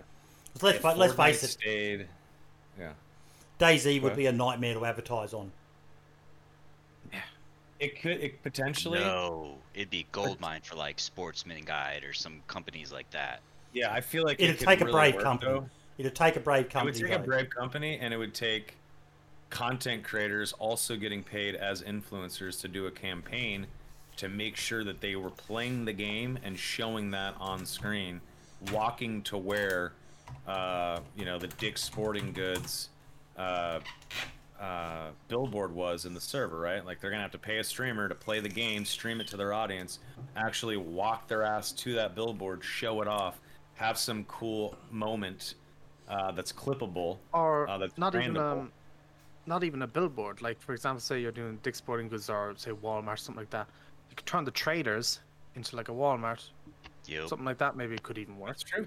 That's You know? definitely true. Like, There's dude, ways to give do it. There's a lot of creative ways. Yeah. Yeah, you give me a mod team, I could give you a prototype. And Yeah. like it's definitely doable when you think about the existing mods out there, like you were saying with the shops and stuff, you just basically reskin them with whatever Exactly. Dick's or Sportsman's Guide or whoever. Hey, uh, Soma, Scale Speeder just gave me an idea. How much would Stream Elements pay to sponsor the gap in my teeth? Let's See that. Uh, maybe about 15k. You'd have you'd have like a whole list of uh, talking points. At least two hours of, uh, of of sponsored material a week with a full branded suite of of brandable assets. You'd have to have a panel banner down below with tracking links. We'd have to have some, some chatbot messages spit out. We'd have to have some social beats that you'd have to hit. Uh, maybe an affiliate program for people that also want gaps in their teeth. They say 50%. We're gonna have to make sure we get the whole fucking shebang going. We can get it going for about 15k. you lost me. You lost me, mate. That's way over my head. I'm the original fucking Puma. You lost me after what the hell? What's it you talking about? Bloody promo banners and links and affiliate links and oh my god. There's a Oh. lot. There's more. There's bigger packages I could have sold you, but that's where 50. That's what 15k buys you. Okay, so guys, question from um, Scale Speeder in chat. If you were advising the DayZ marketing team, what should they do to sell more copies of the game? Fuck man, that's a hard question. Team up Yeah, with I don't know, content creators. not my thing. I, I, I, I I'm gonna tell I'm gonna tell you what I reckon. They need to bring back fucking Survivor games. They need to bring it back. It there is still a market for it. Um, I've been watching um, the PUBG uh, PGIS tournament um, and loving it um, because there's no fucking Survivor games to watch. Survivor Games is a brilliant concept. Yes, I know um, you probably wouldn't have uh, the same audiences that maybe PUBG is getting, um, but that said, they're only getting um, in the English-speaking uh, version. I don't know how many they're getting in the um, uh, the Asian language ones, uh, but there, you know, there's 15 to 20,000 people watching each night. A three-hour um, long uh, with five or six games in each one. If they could bring back the original format Survivor games, get the likes of Shroud, Smoke, The Running Man, Summit 1G, those other big name people, um, XQC, and all the rest of them. Um, I, I would love to see a truly um, uh, skill based one, you know, so like what PUBG are doing, where it's um, not just the big name guys, it's the guys who are the best at the game. But to start with, I think if they were to do a you know a celebrity influencer, streamer, whatever you want to call them, uh, Survivor games, that would be massive for DayZ. Honestly, if I if I was advising the day, first of all, they'd have to spend money. They'd have to spend a lot of money on the Survivor Games product. Hmm. And if they if if the goal here is advising the marketing team on how they can sell more copies, they're looking to spend the least amount of money as possible with the biggest ROI on their marketing campaign. So what I would do is I would go to like 100 to 2,000 concurrent viewer streamers, and I would pay them to do one sponsored stream a week every week for a couple of months and make sure that I coordinate with these streamers so that everyone is is live at least once a day. There's some streamer live that week in, in a two hour segment. And I would build some sort of affiliate program where if anyone bought the game through their link, Yes. um, either the streamer got a kickback Yes. or the person buying it got some sort of discount on the game. And then I would also create a program that would encourage other people to broadcast the game as well. So if you buy this game through Smoke's channel link Yep. and you download it and you, and you pay for it and buy it, well, guess what? Because you got it through this link, the DayZ marketing team or the DayZ team is going to send you a Twitch overlay that you can use in your own DayZ stream that we have created for free for you. So it's a cam box and it's a some stream overlay border for you. And bam, you get that as a gift for buying it from Smokestream. And now that encourages you to create content with the DayZ cam box and jump into the DayZ ecosystem on Twitch. And then that rolls into the next guy and the next guy and the next guy. I love You could DayZ. put some- you could put something together like that for, I don't know, two, three hundred, maybe four hundred, five hundred thousand dollars, depending on how many broadcasters you want. The flight time, which means how many months will that last, um, and a, and a bunch of other things. But I would try to build something like that with their marketing team. I love DayZ, but I get the feeling they've been very, very lucky that they've got such a loyal player base of people like the Running Man, Toprek, Minder, Smoke, um, who continue to play this game when everyone else abandoned it.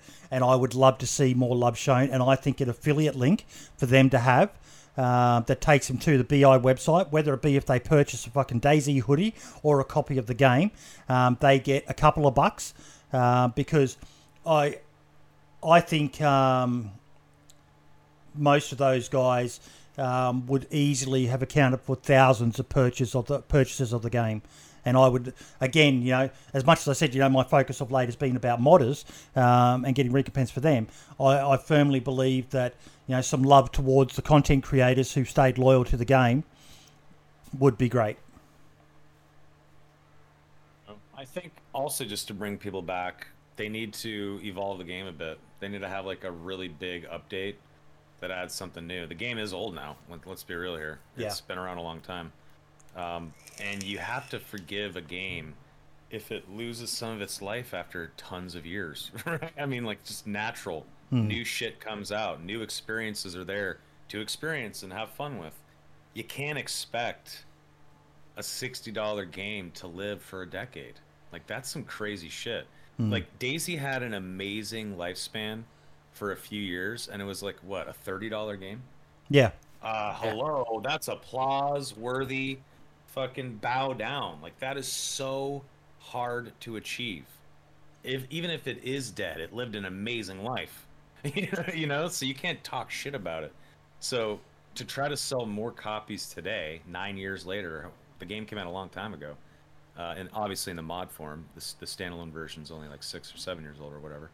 Still, though, for the game to have made it this far and still have like peak players and still make money at all, that is impressive as fuck. Hmm. Uh, and people don't give it enough credit. Like that's a huge deal. Yeah. Most games do not last like this. Straight up. What do you two guys think about the Tencent deal? Uh, I wouldn't get too worried about it. Tencent is putting their fingers in every pie in the world. They have billions of dollars, and it is this like diabolical takeover of the gaming industry, but not gaming only, just entertainment in general. Um, having a piece of a little bit of everything that's entertainment, especially in a day and age where digital content and entertainment is being uh, utilized and watched and fed into more and more and more. They're just doing. They're just smart, unfortunately. And it sucks that Tencent is attached to the CCP because fuck them. But Thank you. Thank you. And it's, it's called Taiwan, not fucking Chinese Taipei. no, that, you're right. It is Taiwan. But uh, yeah, I mean, obviously, ten, I'm not like a big fan of Tencent by any means. I want to mod Hytale. I want to make a uh, full loot, hardcore, open world PvP game in Hytale. So it looks kitty and cute. Sorry, what, what's really Hytale? hardcore. What's Hytale for those of us who don't know? is, uh, so there was a a Minecraft modding group called Hypixel, and they had some of the be- biggest, best mod packs ever, and they made money from it. So there's a modding success story. Um, and they decided to make their own studio called Hypixel Studios, and they said, well, why don't we just make our own game? Let's just make an updated Minecraft 2.0 of all the shit we could possibly want in our own version of Minecraft and they have been building that with this company called Hypixel Studios, and it looks like new age Minecraft with RPG elements and like legendary and magic and epic weapons and questing and like some cool RPG elements. Um, and some really cool shit that I want to take and modify to make like this what looks like Minecraft, but in reality it's this hardcore PvP full loot fucking Diablo 2 meets DayZ inspired uh, like PvP slog in this big open world. And uh, what's crazy is before this game has even come out, they released this big trailer, an announcement trailer like a year or two ago, and it had like tens of millions of views or something crazy. So there's this ravenous appetite for something like that. And Riot Games, which is, you know, owned by Tencent, uh, they said, hey, why don't we just buy this studio before this game even comes out and they make a billion dollars and the price tag gets too crazy? So they bought Hypixel Studios because they're betting that the game is going to be a huge global phenomenon. And you know what? It probably will be. But what they're doing is really smart. They have bought the farm before the farm has even produced one fucking thing to sell at the market, which is insane. That is some massive foresight. Um, so you have to applaud them for that. But once again, it's Tencent gobbling shit up. Yeah, it, they used Riot Games' as mouth, but the the the body it's connected to is Tencent, and Tencent has their fingers in everything. Grinding Gear Games and Epic Games and Riot Games and now Bohemia Interactive and uh, film studios and development studios around the world.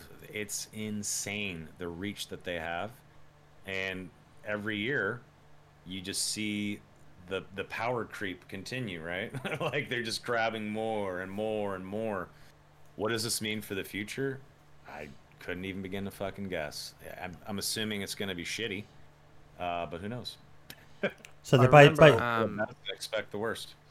I remember years ago, uh, Tencent done some where GTA has always been famous for its modding of single player. They leave modders mod the heck out of it. And when GTA 5 came out, a couple, it might have been a year or so afterwards, Tencent came in and banned people modding GTA 5 for like a couple of days or something like that. Or they were going to anyway, they were about to. And they had so much backlash from it that they actually I had to take a look at it and went, okay, like we won't ban we won't ban it because all the modders were changing all their stuff to screw ten cents and all this, all their reskinning everything, and um, yeah, they've messed up a few times like that as well. So Well, So, it'll uh, be interesting to see where it all goes. that lad saying in Yes. chat you can see a lot more Chinese servers now um, popping up for DayZ as well. yeah, I've noticed that. I don't know Yeah, if that has a bit of anything to do with a Tencent investment. It's got to be something else. I don't know. I could be wrong, but I don't see how it correlates. But there could be correlation.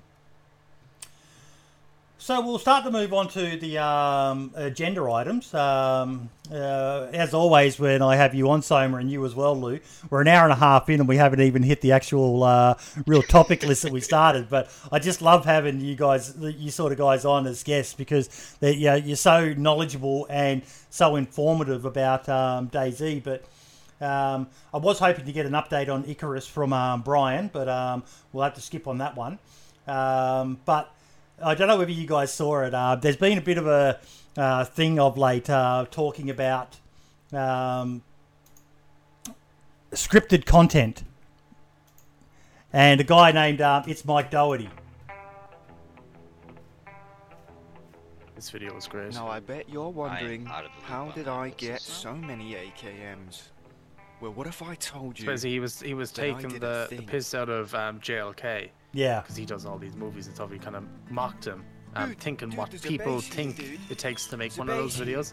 We can, we Um, can totally raid this. But it, ta- it it's c- totally different. It takes Oh, wow, you know, weeks and it's weeks to do a video like that. Oh, with all the editing and everything. Yeah, he's like you know spawning stuff in, pretending that's how they actually do it, when in actual fact you have to grind for everything. And but it, so it was I a went really on funny an video. epic loot journey up north to get enough gear, guns, and tools necessary to raid this base. Hmm, I don't know anything about this. Yeah. What happened?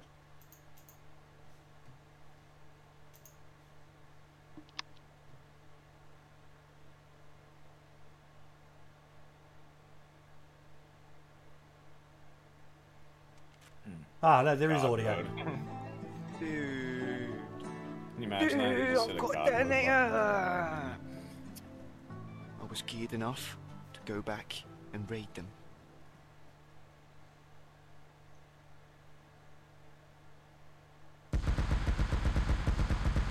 Let's go, let's go.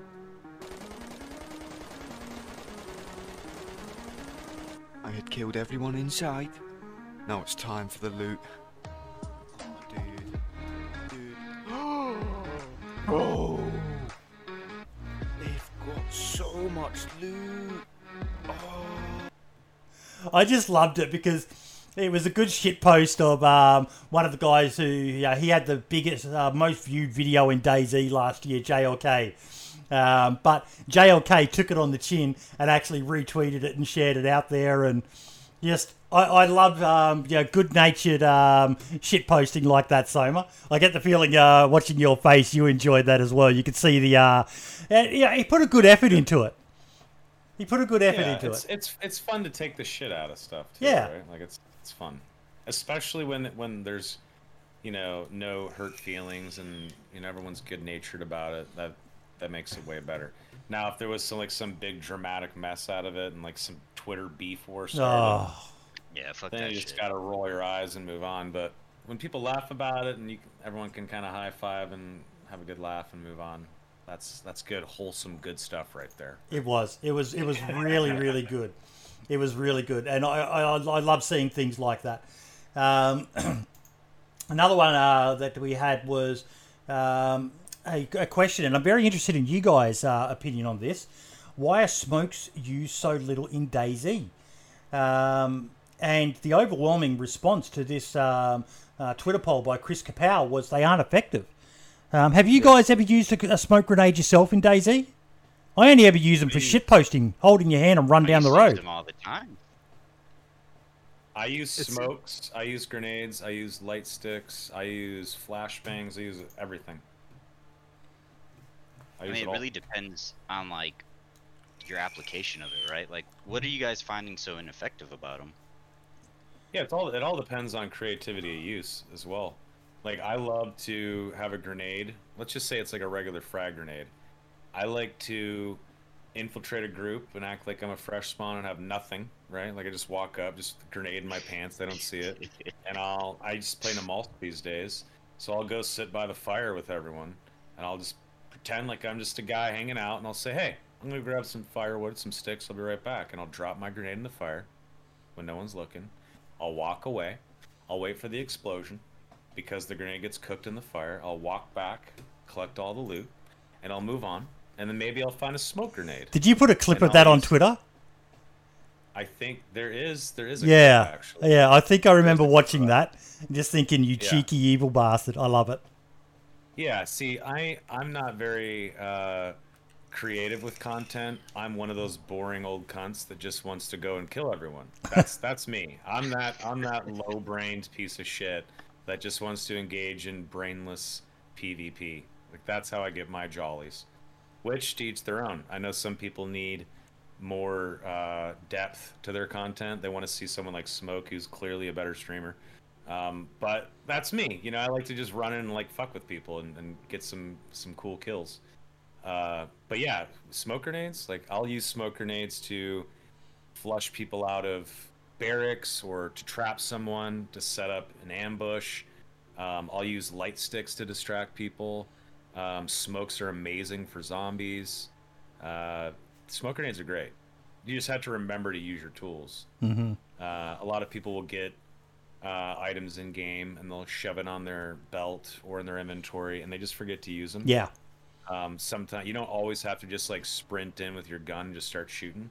Sometimes you can hide in the tree for a second and think tactically and use your consumables. And I think when you do figure out a clever way to use a smoke grenade or a stun grenade or or something like that, it just makes you feel more satisfied. And especially people are watching and they see you use tools, whereas uh, the other streamers they watch would just run in and blast someone. It makes for the viewing experience to be more exciting. It's something that Ninja used to do with Fortnite. Uh, the way he would build was unique, but he would use the weird little consumables in Fortnite in really funny fucking ways that no one had ever seen before, and that's how we went viral on Instagram.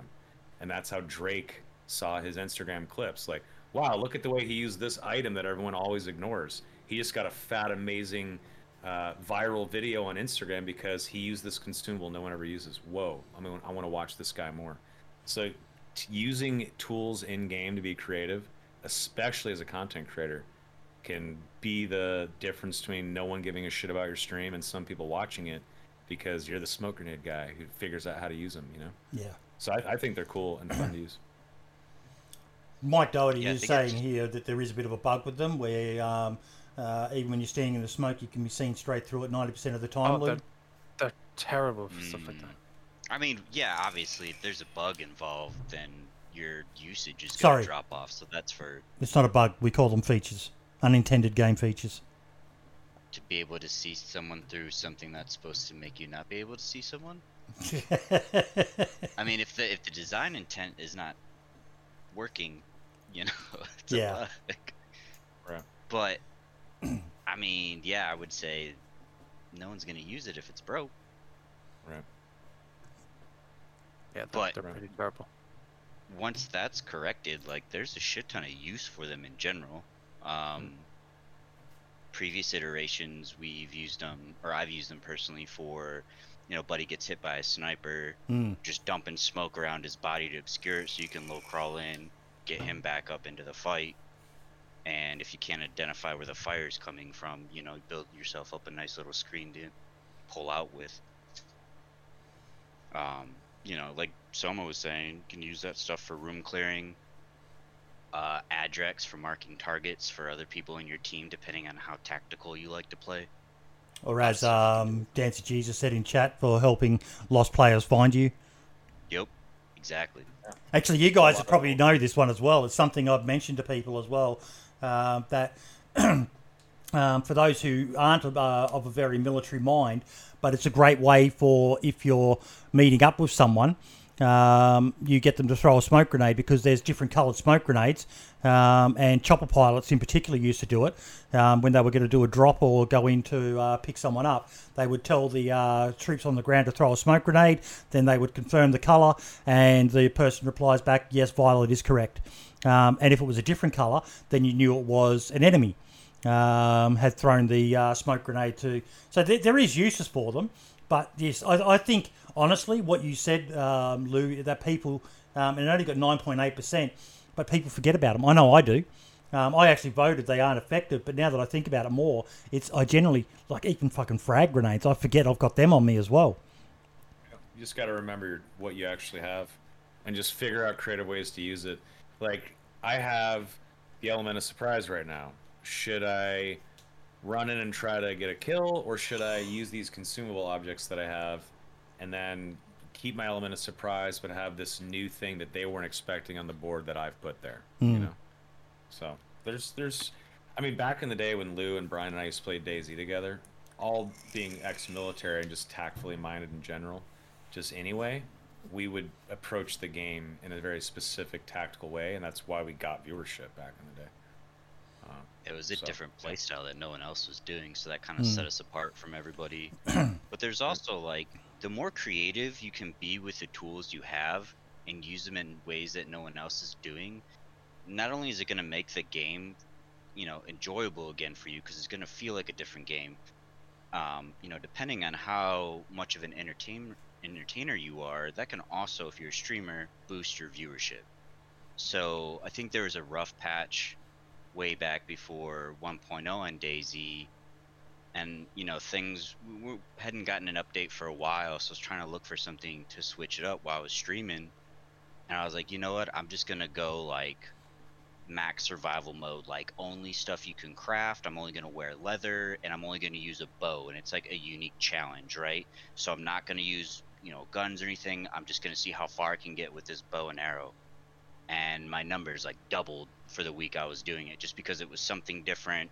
It was unique. I was able to make it humorous because I'm trying to go, you know, against dudes with like drum mags and freaking grenades and stuff, and all I am in leather armor with, you know, a makeshift bow. So it's it's just really on how you approach it with the content. And actually, Um, another good use for smoke grenades as well is um, one of the big issues you see with a lot of people when they're playing is giving target indications um, to where the enemy is. And if you have a smoke grenade, you can throw it in the direction of the enemy um, and use it as a reference point. Reference my smoke, 11 o'clock, um, or you know to the north, or something like that. So, yeah, you- you- you're dead on the money um, about you know, um, being more creative with the utilities at hand. Yeah. Yeah, I mean, sometimes some items just suck, like straight up, but um, they might suck nine times out of ten, but then there's this tenth time or this tenth way that you could use it, and then it changes the game. you know? hmm Like there's there's been there's several different games over the years that give you a bunch of consumables and like little tools you can use, utility stuff. And when I was younger, especially, I would ignore a lot of that shit and just like concentrate on like the main thing that I do or whatever. And then I just started to like to actually use these little tools and these little things that the game would give me. And if you use them correctly, it could you know mean surviving a, an encounter or unlocking something you didn't expect or getting somewhere new or I don't know. I I like when I used to not like uh, being cursed with choice for how I'm going to approach something. It was too much. Like make it simple, stupid. I just want to do this thing. The older I get, I'm like, give me options. I want to fuck with people in new ways. You know. That's kind of how I look at it. Oh, dude, and DayZ is such a great game to, you know, uh, Jam used to do a bunch of like social experiments. Yep. That kind of gameplay is hilarious. I remember, I forget who I was playing with, but we were up on the coast and we just kidnapped people, take their blood, and then when we went, you know, closer to raid Northwest and stuff, if we capture someone, you know, you could do hostage exchange or just swap out their blood. They think you're letting them go, and then they fall over dead because you gave them the wrong blood type like a couple minutes later. so like just unique trolling opportunities that just give you stories for later on, like shoot shit with your boys. There was a Kiwi lad who was doing um, social experiments as well um, at the same time as Jam Jar. It was uh, they were really cool to watch. I enjoyed those videos back in the day. It kind of highlighted just how unique DayZ was. Oh, for sure. Gigi Sammy's his name, the uh, Kiwi guy who was doing them. Um, but we had another uh, point raised, and again, I'd be interested in you guys' um, opinion on this. Um, maybe this is a dumb idea for some, but I'm thinking adding DayZ creator skins for guns would be cool, so they can already uh, so cool. They can already creator skins in modded. So if DayZ added like a workbench in most factories, allowing us to use it with the weapon to add a skin would be so cool, in my opinion. Again, you know, looking at what you were talking about, Soma, about ways to reward creators, that could be one.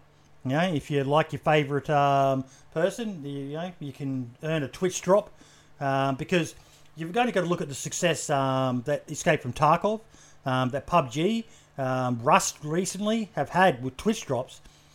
DayZ's missing out on a market there. Yeah, it all depends on what kind of money situation they have going on there, what kind of budgets they have. Um, if the folks in charge of marketing teams and whatnot and the budgets are smart enough to stay up on trends that are working, like Twitch drops, I'm sure they know what a Twitch drop is, but maybe they had one meeting where they're like, yeah, maybe we should have the Twitch drop. What do you guys think in the meeting? Everyone's like, yeah, why not? Maybe. And then they just go on with that with their day and they do their day to day tasks and it doesn't actually go anywhere after the initial uh, subject was brought up. Um, are they a bunch of Oh, boomers man. over there? I don't know. We don't we don't know their we don't know the state of their team. Yeah, or or how much money they have. But getting Twitch drops and working with Twitch is expensive. Yeah, Of course, yeah, dude. Working with the Twitch sales team, Twitch marketing, all that has a fucking massive price tag. Like when I was working at Twitch back in the day, if you were a brand that wanted to get some uh, ad banners and maybe like a 30 second pre-roll ad and then maybe some added value with that and like a few streamers do some hashtag ad streams for you i hope you have a minimum of a quarter million dollars just to start the Really? conversation. Fuck yeah and that was 2016 imagine five years later what price tags on getting a front page slot for your product is. Ima- just imagine how much it costs to get a pre-roll ad that no one's going to watch anyway on twitch six figures. 100% because twitch is a twitch is the new age video game magazine. I don't get electronic gaming monthly or nintendo power in the mail anymore because there's twitch and no one reads print. So if you want to uh, know what's happening in the world of gaming and, and nerd culture you watch youtube or twitch. And those old school video game magazines used to charge thousands of dollars for ads in the back of the magazine right but the barrier to entry was are you going to pay for this magazine to show up to your physical address and then open up that book physically and we have no idea if you're actually doing it because we can't track you with your data mm-hmm. that shit's gone we have a free to use website with shit tracking at all fucking times now and we know exactly who's clicking on what. We know how many eyeballs and how many impressions are are based around an ad. How many people have tuned in? How many unique viewers have touched the front page alone today? How many clicked that one link to this video, which then clicked to this affiliate link or whatever?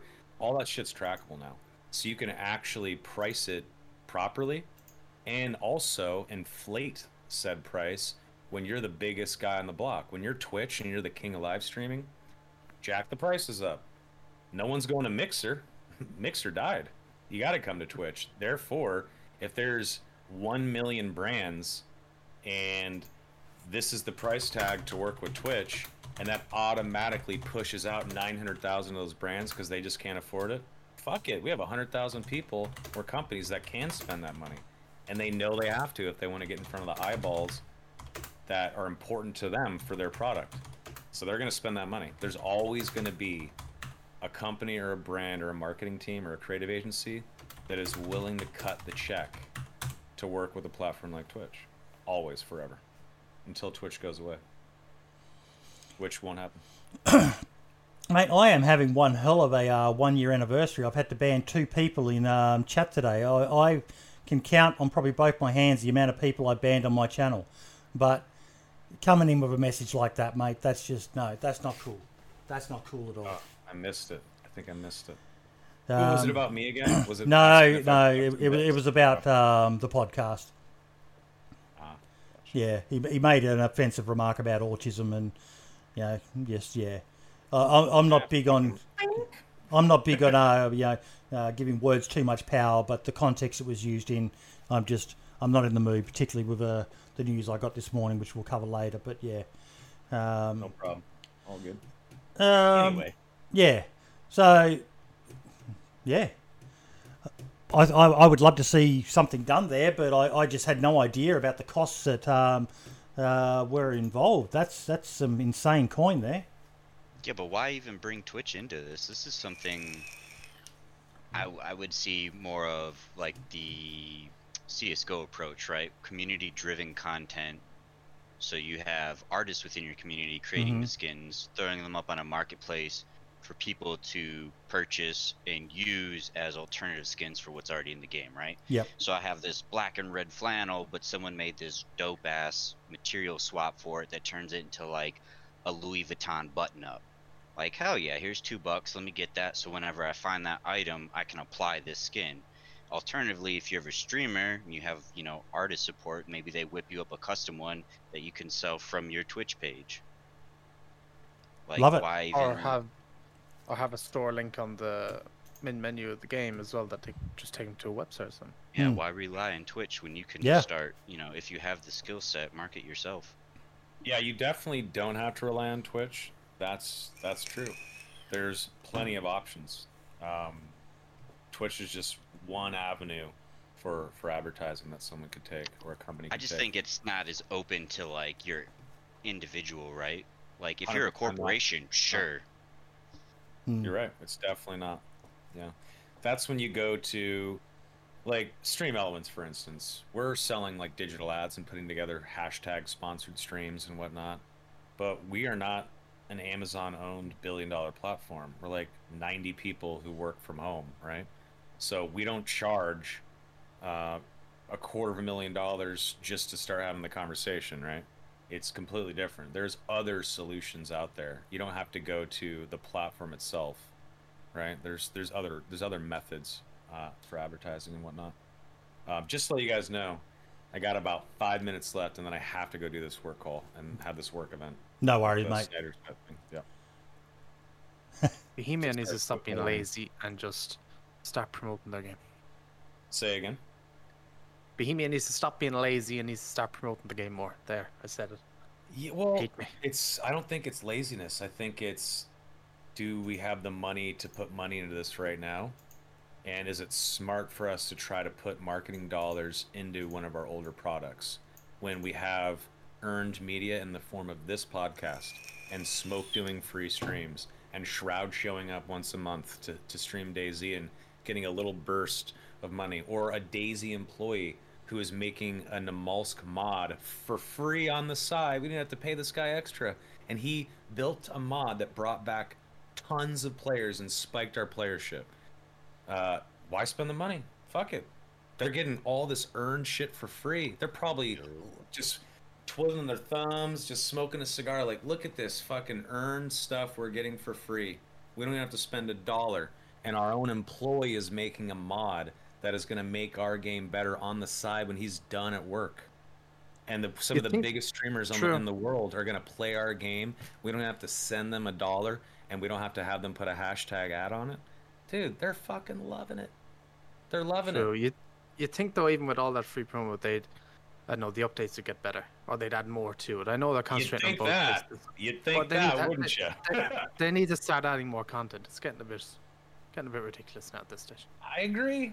That's that's a whole nother conversation. Uh, especially for console players. yeah. So you're saving money on on on marketing. Res- you- you're saving marketing resources. So how do you reallocate those funds? I don't know. Maybe fucking hire one of these amazing modders, hire them full time to build out some cool new feature set, or to finally fix choppers, and fix the console version of the game or something like that. You reallocate funds, but most companies do not reallocate funds like that properly. They take those funds and maybe they uh, put it in employees' pockets, or the CEO gets an extra check. you know, like I don't know if that's the case. I'm just you know making a generalized statement on it. Mm. But you never know where that money re- really goes. Uh, you don't know how resources are reallocated unless a company is being super open and honest about it, which companies don't fucking have to do that. So why would they?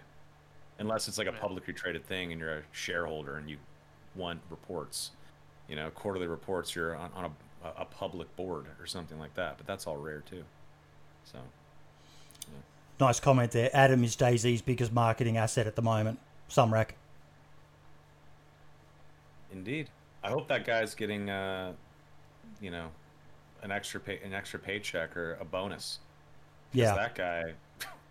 He deserves at least an employee of the fucking month plaque or something. yeah, he deserves a little bit of love, dude.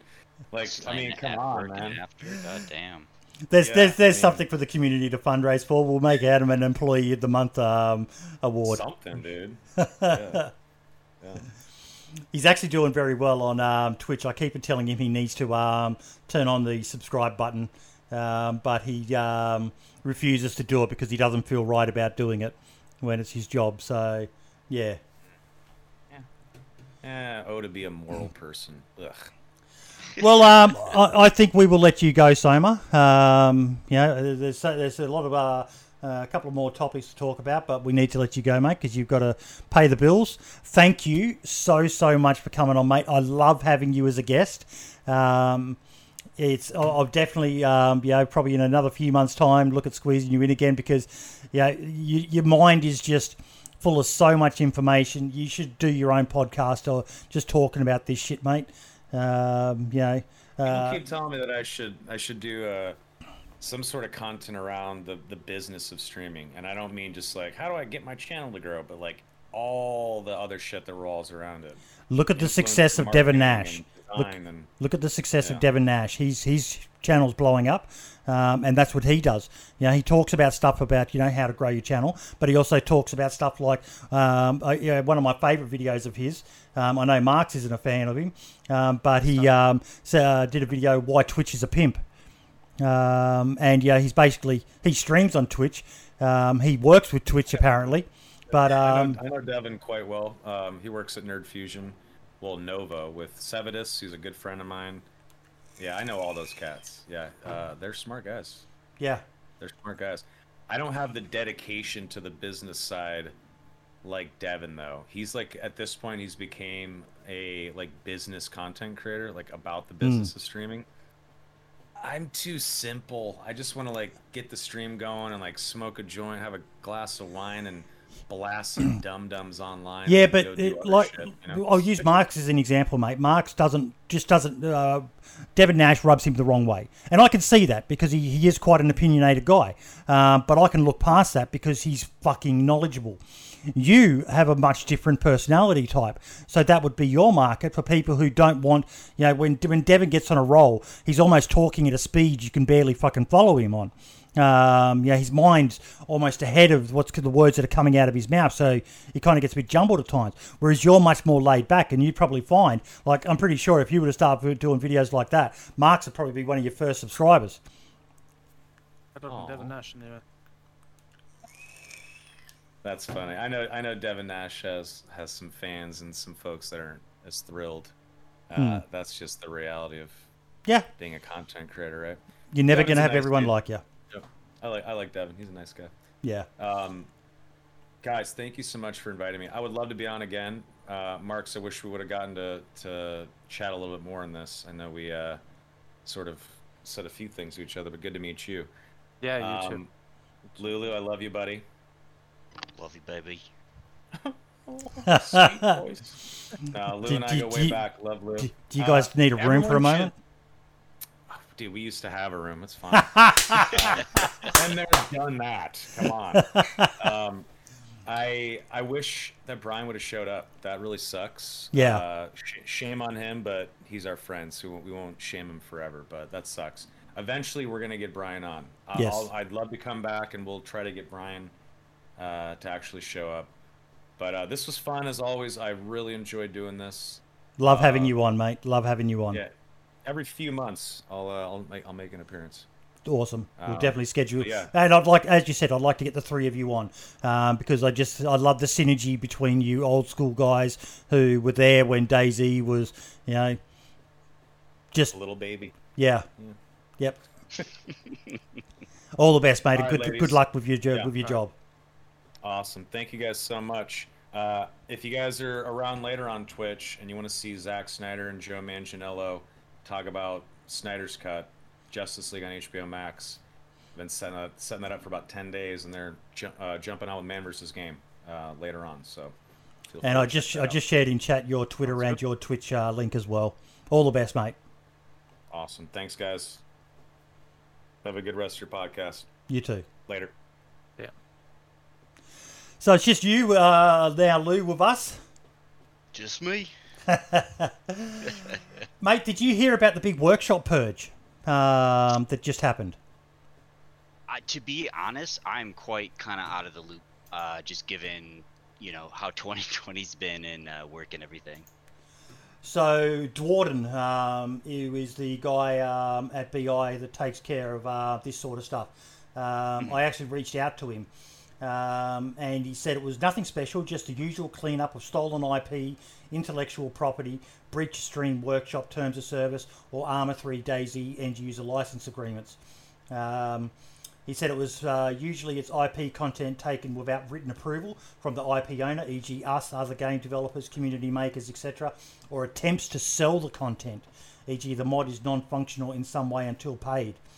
There was actually um, a couple of mods in particular. There was one by a guy called Nightwolf that was a chopper-based one um, that you had to pay him, um, in, I believe, hundreds of dollars uh, to be able to get the mod to get the mod to work. Wow. Yeah. See, that's that kind of rolls back to the whole. This is why I'm so on the fence because I, I do believe modders should get paid for their work, right? Mhm. But at the same time, like you got choppers working, you want me to pay you a hundred? The game's not even a hundred dollars. Like, Yeah. what the fuck, bro? On top of the fact that like, from what it sounds like, he's he's using, you know, intellectual property that's not even his, and he's trying to make money off it as well. So, like, I'm not legal savvy on a lot of this stuff. Uh, my main focus is just, you know, designing cool stuff for people to experience in games right now. So, uh, I mean, I, don't- I don't know the ins and outs of the logistics behind, you know, whatever legal's doing, but that just the fact that he's trying to charge a hundred dollars for it seems pretty scuzzy, man. But people paid it. There were server. This was um to servers, not to actual players. Um, but yeah, ser- there were servers out there that were prepared to pay the money to get this mod uh, for their server. So, is it the server paying a hundred dollars and Yes. then like The, Hundreds. the mod was two two hundred dollars. Apparently, is what it was. Two hundred dollars. two hundred dollars For- and like Yeah, that a server owner would have to pay, and then anybody who joined that server was able to use these helicopters. Then Oh, see, then you're just creating a market where, like, you know, obviously to gain access to that server, you're gonna have to pay, right, to recoup that money you've invested. Sorry, what was that What again? it? I'm not sure. The servers just you could just join freely. Um, you didn't have to pay the servers or anything like that. But I'm guessing they all met it back in you know donations and stuff like that. Probably, yeah. Um, so, yeah, but the thing is, even though they were paid helicopters and stuff, they actually, I know it was all legal, but I've, I've have flown them a few times. They did run very, very well because they were server side. So they, like, they did fly very well and all Mm. that. So it was a good, you weren't getting something that was rubbish, but he was stealing it, so it was kind of, kind of crappy. Plus, it's against the terms of service to sell. Yo, Um, I and did. already. I did clarify with him um, that, um, and this is where it starts to get funny, Lou. And um, I'm hoping with your background, you may be able to uh, elaborate on this. Um, but so it's okay for me to approach, say, Inclement Dab, he's in chat, um, and pay him to create a mod specifically for me. But the modder can't create a mod and sell it to multiple people. Right. And that's where I, I kind of think it's okay. So Well, it's okay in one way to pay for it, but it's not okay in another. this is how I look at it, right? Like I'm hiring you to do something for me, right? So say like I didn't know how to set up a server for DayZ. So I Yep. hit you up and I'm like, "Hey, if I shoot you X amount of money, can you set the server up for me?" Hmm. And it's kind of the same thing with the mod of like, "Hey, this is what I want. I don't have that skill set. Can I pay you to build this for me?" But then if I'm trying to go out there and sell that myself, right? Like you're approaching me. I'm not putting this on a market and selling it to a bunch of people. So I don't like again, I'm not I don't know a bunch of this legal stuff, but just from the way I would think about it, it seems justified to me because it's like how how are you going to really police, you know, someone going to someone else and be like I need you to build this for me and I'm willing to pay you for your time versus someone on their own trying to, you know, put it out in the market and charge people for it. Hmm. So I think that's kind of, I mean, that's the way I look at it, anyways. And like I said, it's when it comes to making money off modding work, I definitely think that you know modders should be able to, you know, I've put X amount of time in here. I would like to get paid for that, but you're also, you know, not starting from scratch. So if you were to mod something and then ask money for it, in my mind, it would only be fair for the company to also, in return, get a cut of that because you're working with stuff they've Yeah. built for you to work with. Yep. It's like if I want to do woodworking, gotta go buy a freaking saw and everything. So either you gotta, you know, pay an entry fee to be able to do that and then sell it, or they get a profit of what you make. But again, that's up to the company as well. hmm Yeah, so you're basically paying for the modder's time and not their product at the end of the day. When you're when you're asking somebody to do it. Um, like when he was selling those helicopters, you were paying for the product and not his time necessarily. Uh, see, I don't like. Again, I don't know how they legally justify it, but the way I wrap my head around it is, you know, someone came to me and was like, "I need you to do X for me, and I'll pay you for it," versus me taking someone's content, doing whatever I do to it, putting it on a market, and then expecting people to pay without any kind of, you know, contract with people whose work I'm using and building off of. Mm. If that makes sense. Yeah. It does.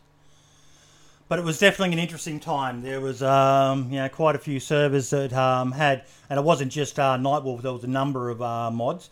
Um, they were talking about it in the modding Discord. Um, a number of mods that got hit with the ban hammer, um, and I'm unsure if anyone got permanently banned from the Steam store. But um, I know that threat was out there. So, yeah, bit of a cleanup, long overdue. Um, so yeah. Um, uh, an update on the creator server. We've been talking about that. Um, I don't know whether you know, Lou, but um, uh, after the success of the Rust um, OTV or whatever it was server, which had all those big name creators on it, um, a couple of guys, um, Erno um, and then Inclement Dab, jumped on board. Um, decided they would try the same thing for DayZ. Um, but it's been delayed. It was meant to start um, yesterday um, or today, depending on um, where you are in the world, Yeah. uh, 20th of March. Uh, but our inclement dab came down with a case of food poisoning. Um, so he's had to delay the launch of the server until the 22nd, um, which will probably be the 23rd here in Australia. I know it's going to be starting at like oh dark 100 for us, um, but I'm looking forward to it. Um, what do you think of that thought? Um, a, a creators only server, Lou? I see. This is something I've been thinking about for a while. Because back in the day, I used to do a lot of like RP content, Yep. and the reason it's like it's always going to be fun to me. I just really hate the drama that is Yes. inherent with it for whatever reason. Um, in my experience, you know, you get a lot of people who are friends, and obviously you need some kind of, you know, server drama, in story drama, and factions are going to sprout and everything. But when you're trying to create something that's not going to cause, like, you know, out of the RP drama, there needs to be a, a level of balance, right? Because if everyone's on one faction and then it's just basically the majority versus the minority, that's not that's like the perfect catalyst for you know outside of RP drama. Um, you know, the whole point is to tell a story, um, and what I would like to see is you know kind of a, a pre-setup going into this of like, you know, hey, here's kind of not necessarily rails to put everyone on, but like here are the boundaries to establish going into this to try to mitigate that potential of, you know, people feeling like they're just the minority getting shit on the whole experience because Mhm. that's not going to be fun, and it's just going to lead to people getting frustrated and bitchy, which is totally understandable. So, because it's like you know, you have all these different communities, and then if someone's you know getting the shitty end of the stick all the time, that's going to piss their community off as well, and then it just really flares up. So, hopefully that doesn't happen with this because I foresee some really amazing content coming out of it. But that's just the one thing I would keep in the back of my head is like, how can we, you know, make this an experience where it's, you know, not just a bunch of us ending up ganging on this smaller group and then just shitting all over them for the lulz. Not going to lie, purely from a psychological perspective, I'm very interested to see the dynamics that unfold on the server. Um, Oh, for sure. It's going to be very interesting. One guy who said he's playing on the server um, is a uh, YouTuber by the name of Stimpy. Um, unsure if you've heard of him. Um, he's an Australian guy, um, and he caused quite a lot of issues on the Rust server. Um, he really knows how to troll and debate people, um, and some of them didn't react very well to his actions on the server. He just basically doesn't give a shit.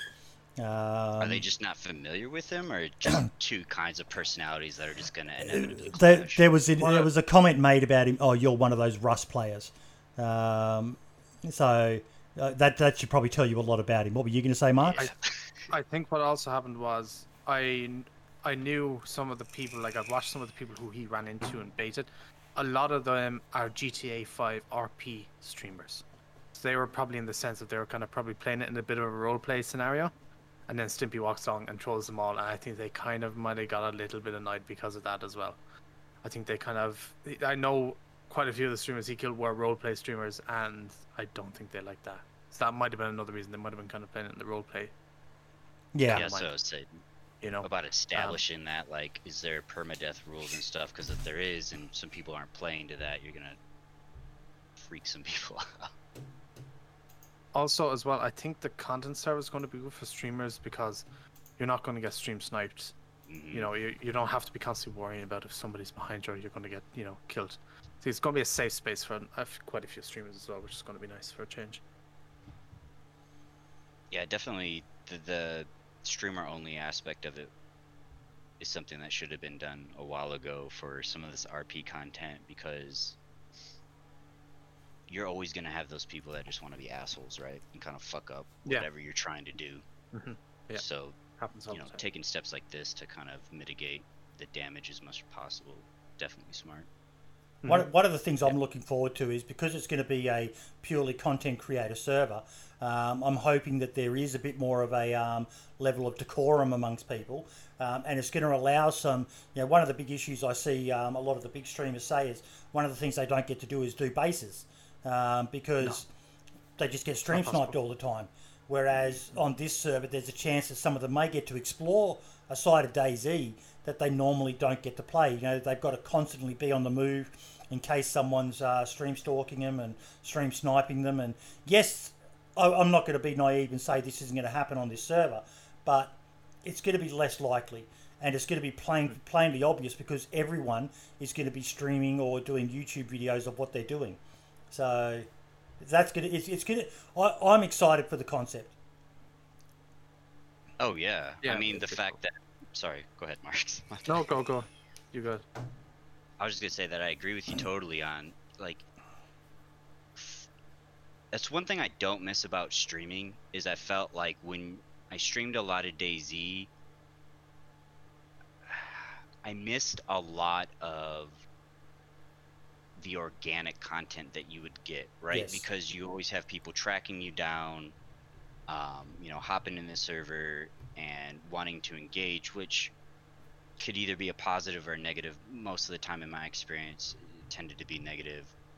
But it just seemed to like take that aspect of when you're engaging with someone, you can't tell if this is an organic, unique situation or if it's someone just stream Yeah. sniping you. And especially in an RP environment, which like you can almost hear it in their voice, and you're like, oh fuck, I know this is the guy who's watching me, just because like his reaction is not an organic response to what You're constantly doubting everything that happens. yeah. So that and getting those kinds of interactions is just like, at least for me, was always just like, well, this just fucking like it just, it felt like driving into a bog. I've, I've always said, Marks, um, that uh, I pity the people who go full time in some aspects.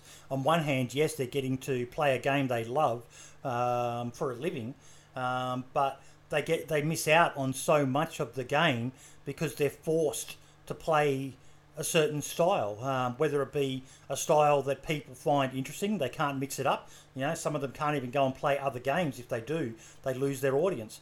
Um, they kind of become trapped by their own creation. Yeah, it can get really annoying sometimes like that. Um, I, I think it's sometimes that can be annoying, but sometimes then you just kind of need to maybe swap a swap server where it's something different, and that can kind of you know break that rhythm of it and stuff. But yeah, it can be sometimes you're streaming it and you can just kind of you feel like I don't even want to play this right now. You know, you kind of just feel down and Mm. yeah, it's, it's, it's a shitty way to be sometimes. But Dance monkey dance, even when you're not feeling it. Yeah, exactly. Um. Now, I'll, I'll, I'll save um, that last point, um, but um, the next point uh, for the end of the show. Um, but the day one servers seem to be the guarantee to getting partnered for DayZ lately, folks. Seriously, so many people who predominantly played day one are getting the purple tick now. Another person who's just hit it is Foxy Fox Girl. Um, uh, not sure if you guys know who she is, uh, but she's just hit um, partner. Um, and she predominantly plays day one. Um, she's got it here at the top of her uh, profile um, that she's now a um, full time partner. So if you if you're really serious about wanting to get that purple tick, day one seems to be the guarantee. Lou, have you played the day one service yourself? Uh, no, I have not. Like I said, unfortunately, I have not had a lot of time to get into DayZ lately with just work and everything. But I mean, it does make sense that this is something that's definitely going to help, you know, someone who's streaming because it's just it's putting you in front of the community there's so many so, big names playing it at the moment. It's oh, a guaranteed yeah. way of getting your name out there. Um, you know, I've seen Foxy playing with um, Smoke and with um, an, an, Aussie guy who recently got partnered, Andy. Um, there's just, you you, you, you, because the map is so small, you, they're tripping over each other. Um, so it, it's just, it's a great way to get your name out there if you're really, really serious about getting that purple tick.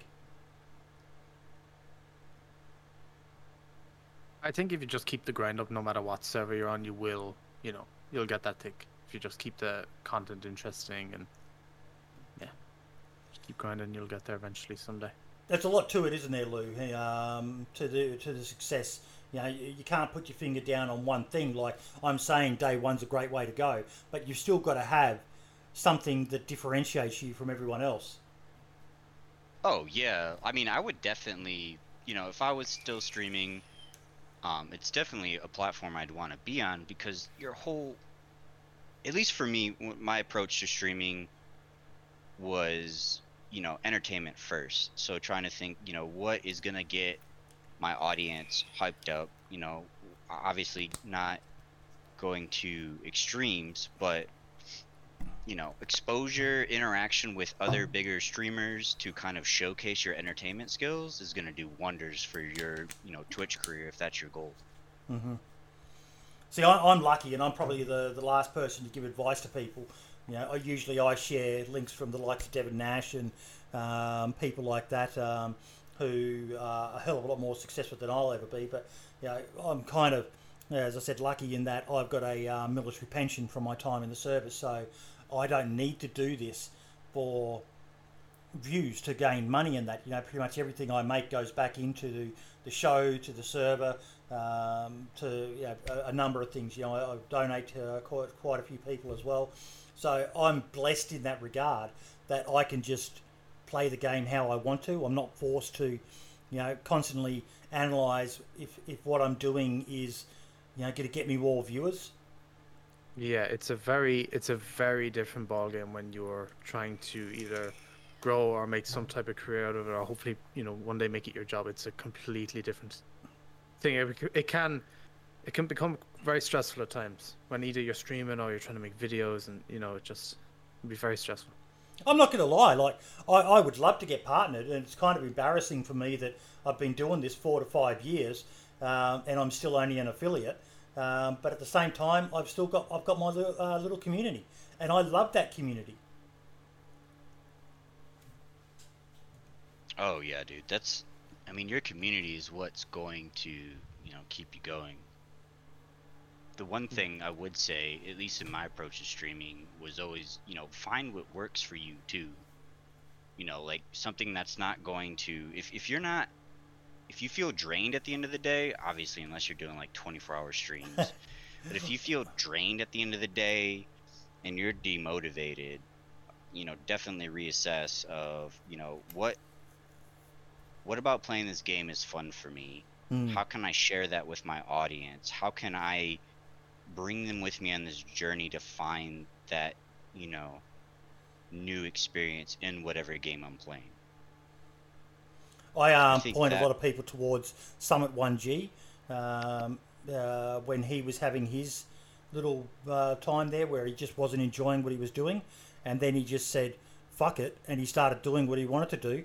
And that actually brought him back Blew to up the after yeah, it blew up again. Um, and yeah, there's some great videos if you search YouTube um, that talk about how he turned himself around and went from, you know, the the infamous scene that there is of him punching his monitor to, you know, a bloke who's beloved by many and you know been.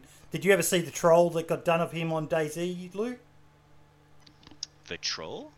Oh my god, could someone please find me a link for the troll that um, Modders did to Summit had this um, uh, when he was, he came back playing DayZ around the same time as Shroud did. Um, and he had a bit of a rant on Twitter about the trees in DayZ and how shit they are. Um, and someone did a a modder um, using whatever fucking god tools they've got modders. You know, God bless them. And when he was on a server and he returned to the lobby, they actually made the uh, the lobby screen of DayZ full of trees that started falling over on him. Um, and oh my god, I- I've got it here. Oh, there we go. Someone's just given it to me. Oh, I gotta see this. Has, has anyone got a um, shorter one than ten minutes? Was there a timestamp on it? Oh, this this should be it. So the worst part of it is he wasn't actually there when it happened.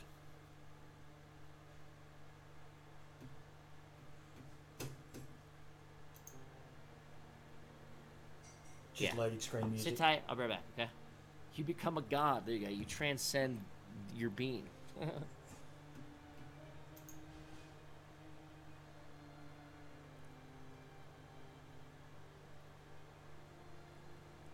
His chat just went nuts, Lou.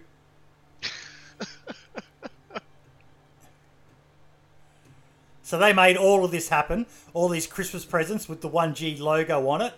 Um, and it was absolute fucking gold. Hang about. Dude, how did they? There we go. This is when he comes back.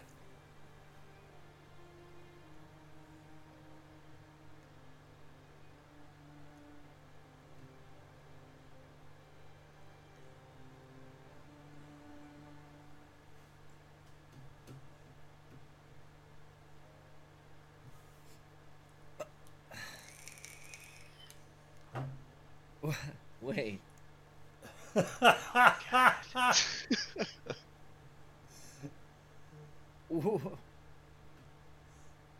Oh man, that is sharp. Am I getting trolled right now?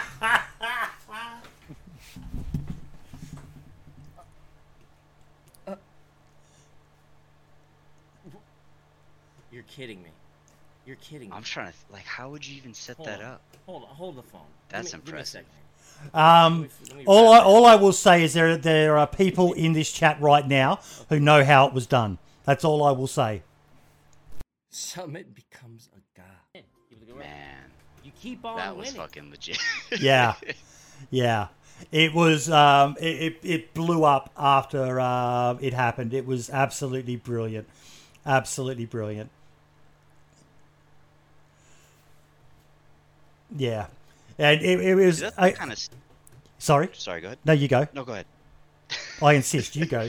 Guess first. I was just gonna say that's like that's the good community Yes. shit where it's not like malicious at all by any means, but it definitely like it's like the rib rub or rib rubbing with your buddies, right? Giving them a little bit of shit, but it's all in good humor. Yeah. It, it did cause a little bit of a kerfuffle because it exposed, um, you know, like um, I actually uh, asked the question back when it happened. So, what else could people do to the loading screen? It was basically said anything. Anything could be um, added to it within the assets of the game, um, you know, and potentially could be used maliciously. But this was a, a good example of, like you said, something fun that gave a lot of people a good chuckle in the community. And and Summit also- took it brilliantly. You also get the ad- added benefit too of it, you know, exposing Yes. uh, that you know risk, but not in a malicious way as well. yeah. No, it, it was brilliant. It was absolutely brilliant. Oh yeah, that's impressive. Um, so we'll do our spotlights and then um, I'll finish um, on the sad note that we've got. Um, at this stage, we like to do some shout outs to just various aspects of the community. And the four um, categories that we do are the mod mini spotlight, creator mini spotlight, artwork creator mini spotlight, and the community spotlight. So the mod mini spotlight that I want to share um, is I haven't seen him in chat, um, but this for me, Lou, was one of the best fucking mods for those who want a more hardcore experience of DayZ. Um, this guy, I call him a friend, uh, Dumpgra.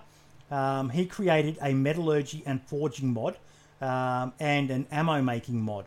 So for more hardcore servers, you know, that really want to have a immersive roleplay experience, they can put these mods on there, downscale the spawn of actual ammo, and people need to mine the resources and and create the gunpowder and create ammo themselves. So it really encourages an economy to arise on the server. Yeah, that would that's something I would play around with for sure. I've always thought about that uh, as far as like you know in this kind of environment. Realistically, all these resources aren't going to replenish themselves. So how do you recycle, you know, that brass you've expended, and you know create additional ammo? And this system seems like that just brings in a whole new kind of way of approaching, you know, not only raiding bases and stuff like that, but being able to be more self-sufficient if you don't have that group to support you on those kinds of uh, endeavors. Yeah. But he, he's done some amazing work, um, Dumpgra has. Um, I, he's just un, unbelievable. You know, he, he's thinking, again, you know, a bit like um, uh, Adam did with, um, and Inclement Dab with the Namalsk Survival mod. Um, and they added a, an aspect to DayZ that people hadn't um, thought about. Um, he kind of went down that avenue, um, I believe, as well, in in taking DayZ in a direction that people really hadn't thought about. You know, you can go more hardcore with it. You can make it like a, a role play. You know, so this gives a reason. You know, someone could become a trader, uh, bring me your resources, and I'll turn them into um, X, Y, Z products for you, and you know, just yeah, I, I, I'm disappointed that more servers um, haven't arisen using mods like this, Marks. Yeah, especially hardcore server. Hardcore servers or PVE servers even could use this mod um, very well. On a PvP server, that would be very difficult. But it is a cool mod. I've had um, I've checked them all out before. It's uh, yeah, he does good work. And there's a link to his uh, Steam workshop as well, folks. I believe he does have a donate button in there as well if you want to help support what he does. Um, I know he uses um, funds raised to. Um, he creates a lot of the models himself, but he is an amateur modeler. You know, he'll say that himself, um, and he gets more talented people um, to polish his uh, models when he feels that they warrant that. So, yeah, and he's just he's a nice guy to boot. We've had him on the podcast as a guest before, so big shout out to my boy uh. Uh, the content creator mini spotlight, Foxy Fox Girl. Uh, we talked about it before. Um, she's you know um, making waves in the community. It's great to see some of the uh, female creators um, rising up as well, isn't it, Marks? Yeah, it is. There's a lot more popping up recently as well. It's good to see. Because they say it's a very male-dominated industry, Lou, but there's a lot of girls making headway. Yeah, it's definitely rewarding to see a lot of that kind of change starting to really, uh, you know, rise to the surface. Yeah. Guys, let's make a friend. Well, she's live now. And she's got quite a good style as well. She's uh, definitely more about the interaction as well. Um, oh, I put it in the wrong chat. Um, so that's her Twitch channel there, folks. Um, next cab off the rank. Um, let me just go. Oh, let me go back to the agenda. Artwork creator mini spotlight. Now I've been hearing a lot about this guy, Doctor Strangelove, uh, or Doctor Strange. Have you used him yourself, Marks? Um, no, I've heard of him though. I haven't used him. So if you're looking for emotes, logos, sub badges, overlays, um, apparently he is the man. He's like the gold standard of emotes. You can see in the background there, he's done work for the Running Man. He's done work for Amish Said that I'm recognising there. Um, definitely uh, some big name people there using him, um, and I know there's a lot of people who want to get, um, you know, to be able to say that they've had Doctor Strangelove make stuff for them. So, yeah, um, definitely one to check out.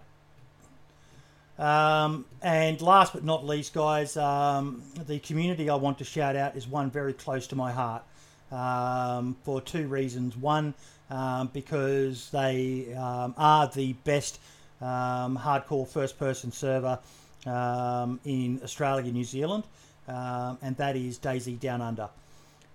Secondly, because it's also yeah, we we started the show a little bit uh, differently this morning.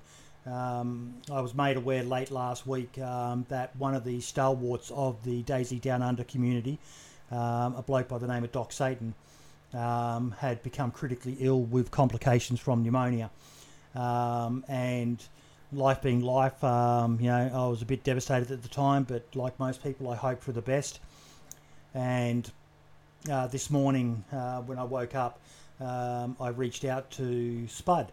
Um, I needed to get a link from him for a donate bot to give to a friend of mine um, for his Discord, and I asked for an update on how Doc was, and was sadly advised that um, Doc had uh, passed away on Friday um, due to complications with pneumonia.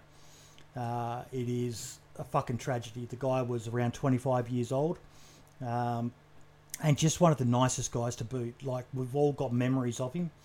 Um, mine that I remember was um, he was part of a faction on the DayZ Down Under server called the United Nations, um, and he he loved his job as a UN soldier. You know, the UN were kind of meant to be a neutral uh, faction on the server, and just went around trying to help new spawns and.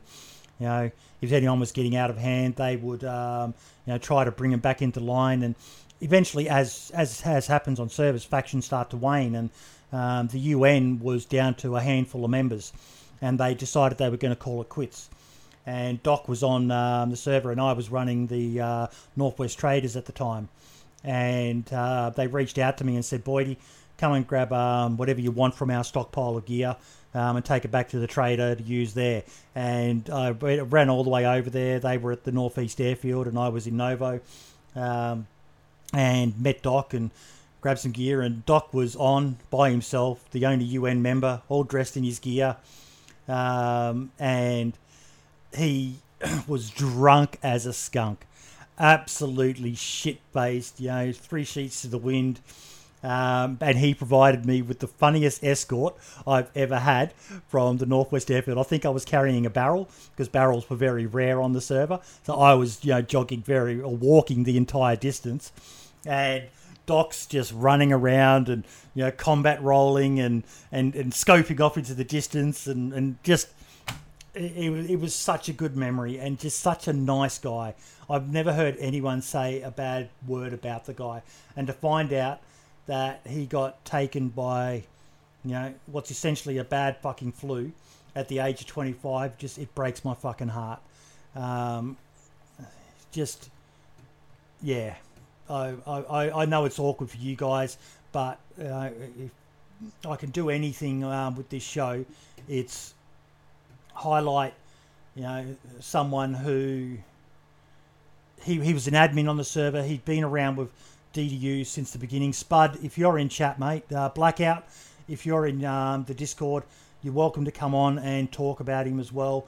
Um, we'll, I'll let you guys um, head off and we'll just continue to reminisce a bit about um, um, our boy. Just it breaks my heart.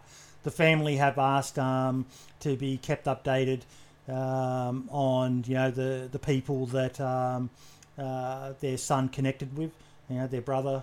Um, just it, it breaks my fucking heart. Um, I've seen other communities, um, you know, post the losses, um, and yeah, this one hit close to home, close to home because I knew the guy personally. You know, I even went back into my um, Twitch chat because it'd been a while since I'd spoken to him. You know the way it is, um, and just I, I was reading through um, all my history of just conversations with him.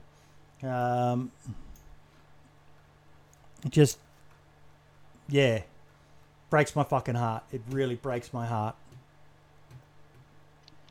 Yeah, it's rough, man. Yeah. So yeah, I'll um, if if someone could post a link in the chat um, to the DDU Discord, if you knew um, Doc Satan, or even if you didn't and you just want to leave a message, it would really help his family in this time of um, need. Um, uh, Moonshine, there already is one. There's a Doc Tributes um, channel. Um, let me see if I can uh, bring it up. Um,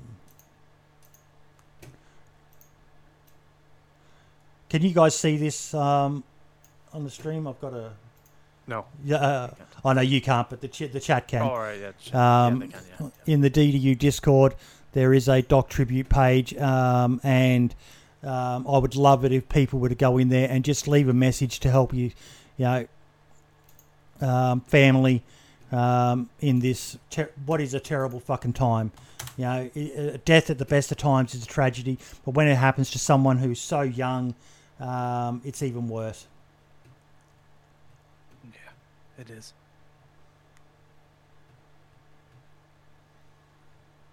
We form some real friendships through fucking video games, don't we, Lou? Oh yeah, for sure. God damn, I think majority is the only thing that's kept me sane through like this year, Oh, past year, I should say. All right, do you reckon gamers have had it easier this uh, this past year because we're so used to just communicating with people online? I mean, I definitely made uh, found it easier for me. Um, like it, it's definitely a drag, but it's it's not as painful as it would be, like say doing this and not having internet for you know all of 2020 would have been probably a nightmare in comparison, right? Yeah. Would have been.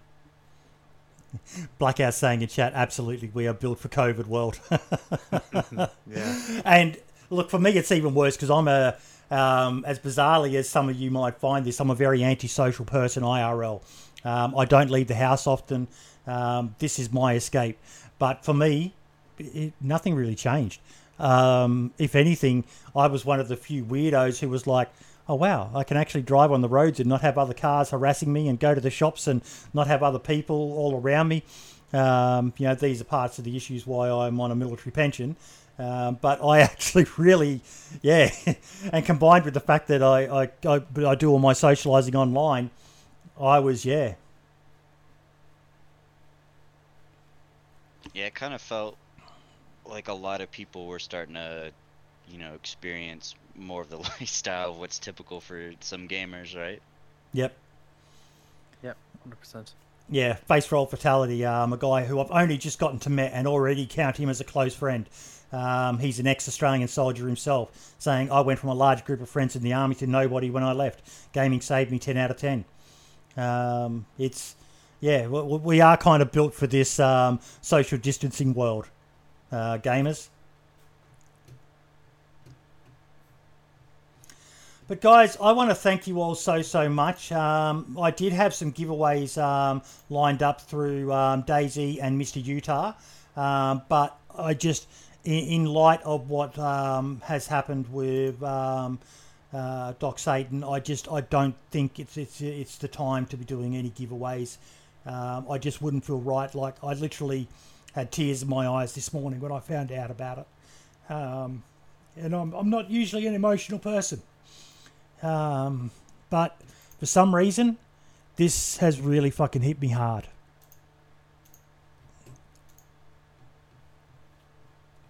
Yeah.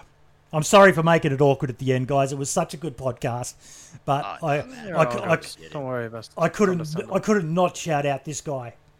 Um, yeah, we, we get a handful of viewers of the videos and that, um, and I like to shine the spotlight on stuff that um, means a lot to me. And yeah, Doc Satan, in his weird little way, meant a lot to me, and not just me, but to a whole DayZ Down Under community. So yeah. So um yeah, how, how do you end a podcast on this note? I want to thank you all guys. It's it's been one hell of a fucking ride. 52 episodes, one year of um, a silly little idea I had. I have a million and one ideas, and finally I found one that actually um, came to fruition. Um, and I've met a lot of amazing people along the way. I've got to meet you now, Lou. Heard your name so many fucking times, man. You know, Brian and Soma name drop you like all fucking. I'm like, who is this guy? Yeah, I tend to get myself into a little bit of trouble. Nothing wrong with that, mate. It keeps life interesting. If you didn't get in trouble, it'd be a boring existence. oh, for sure. But no, thank you so so much for coming on, Marks. Thank you again, mate. Um, Pleasure as always. yeah, um, I'm sad that we didn't get uh, to get Brimstone on either, and um, obviously Brian. Uh, but I'm sure you guys will take him to task over that, Lou. He left you um, high and dry. Oh yeah. Well, you know, of. He's never been a morning person, so. No, no. That's it. It's um like nearly eleven o'clock now um, in New Zealand, so um, it's not that bad for him. Um, I was really keen to speak to him as well because I really wanted to find out what it was, uh, what it's been like for him moving uh, from the US to New, New Zealand. Much more laid back, I'm guessing. I But would yeah, assume so. yeah.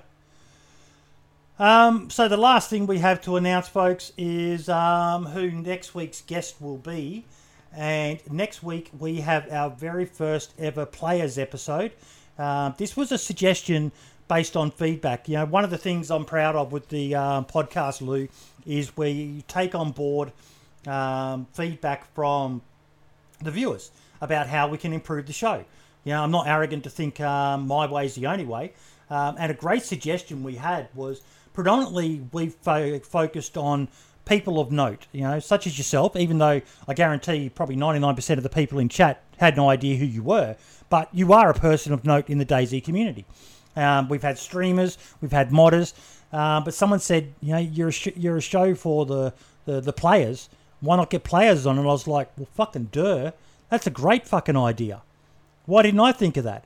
So I threw it out there, and we have got two guys, Sandal and Syntax, um, lined up to come on the show um, next week just to talk about DayZ from a viewer's perspective. Because, like I said before, um, Lou, when you're streaming, it does affect your view on a game, doesn't it?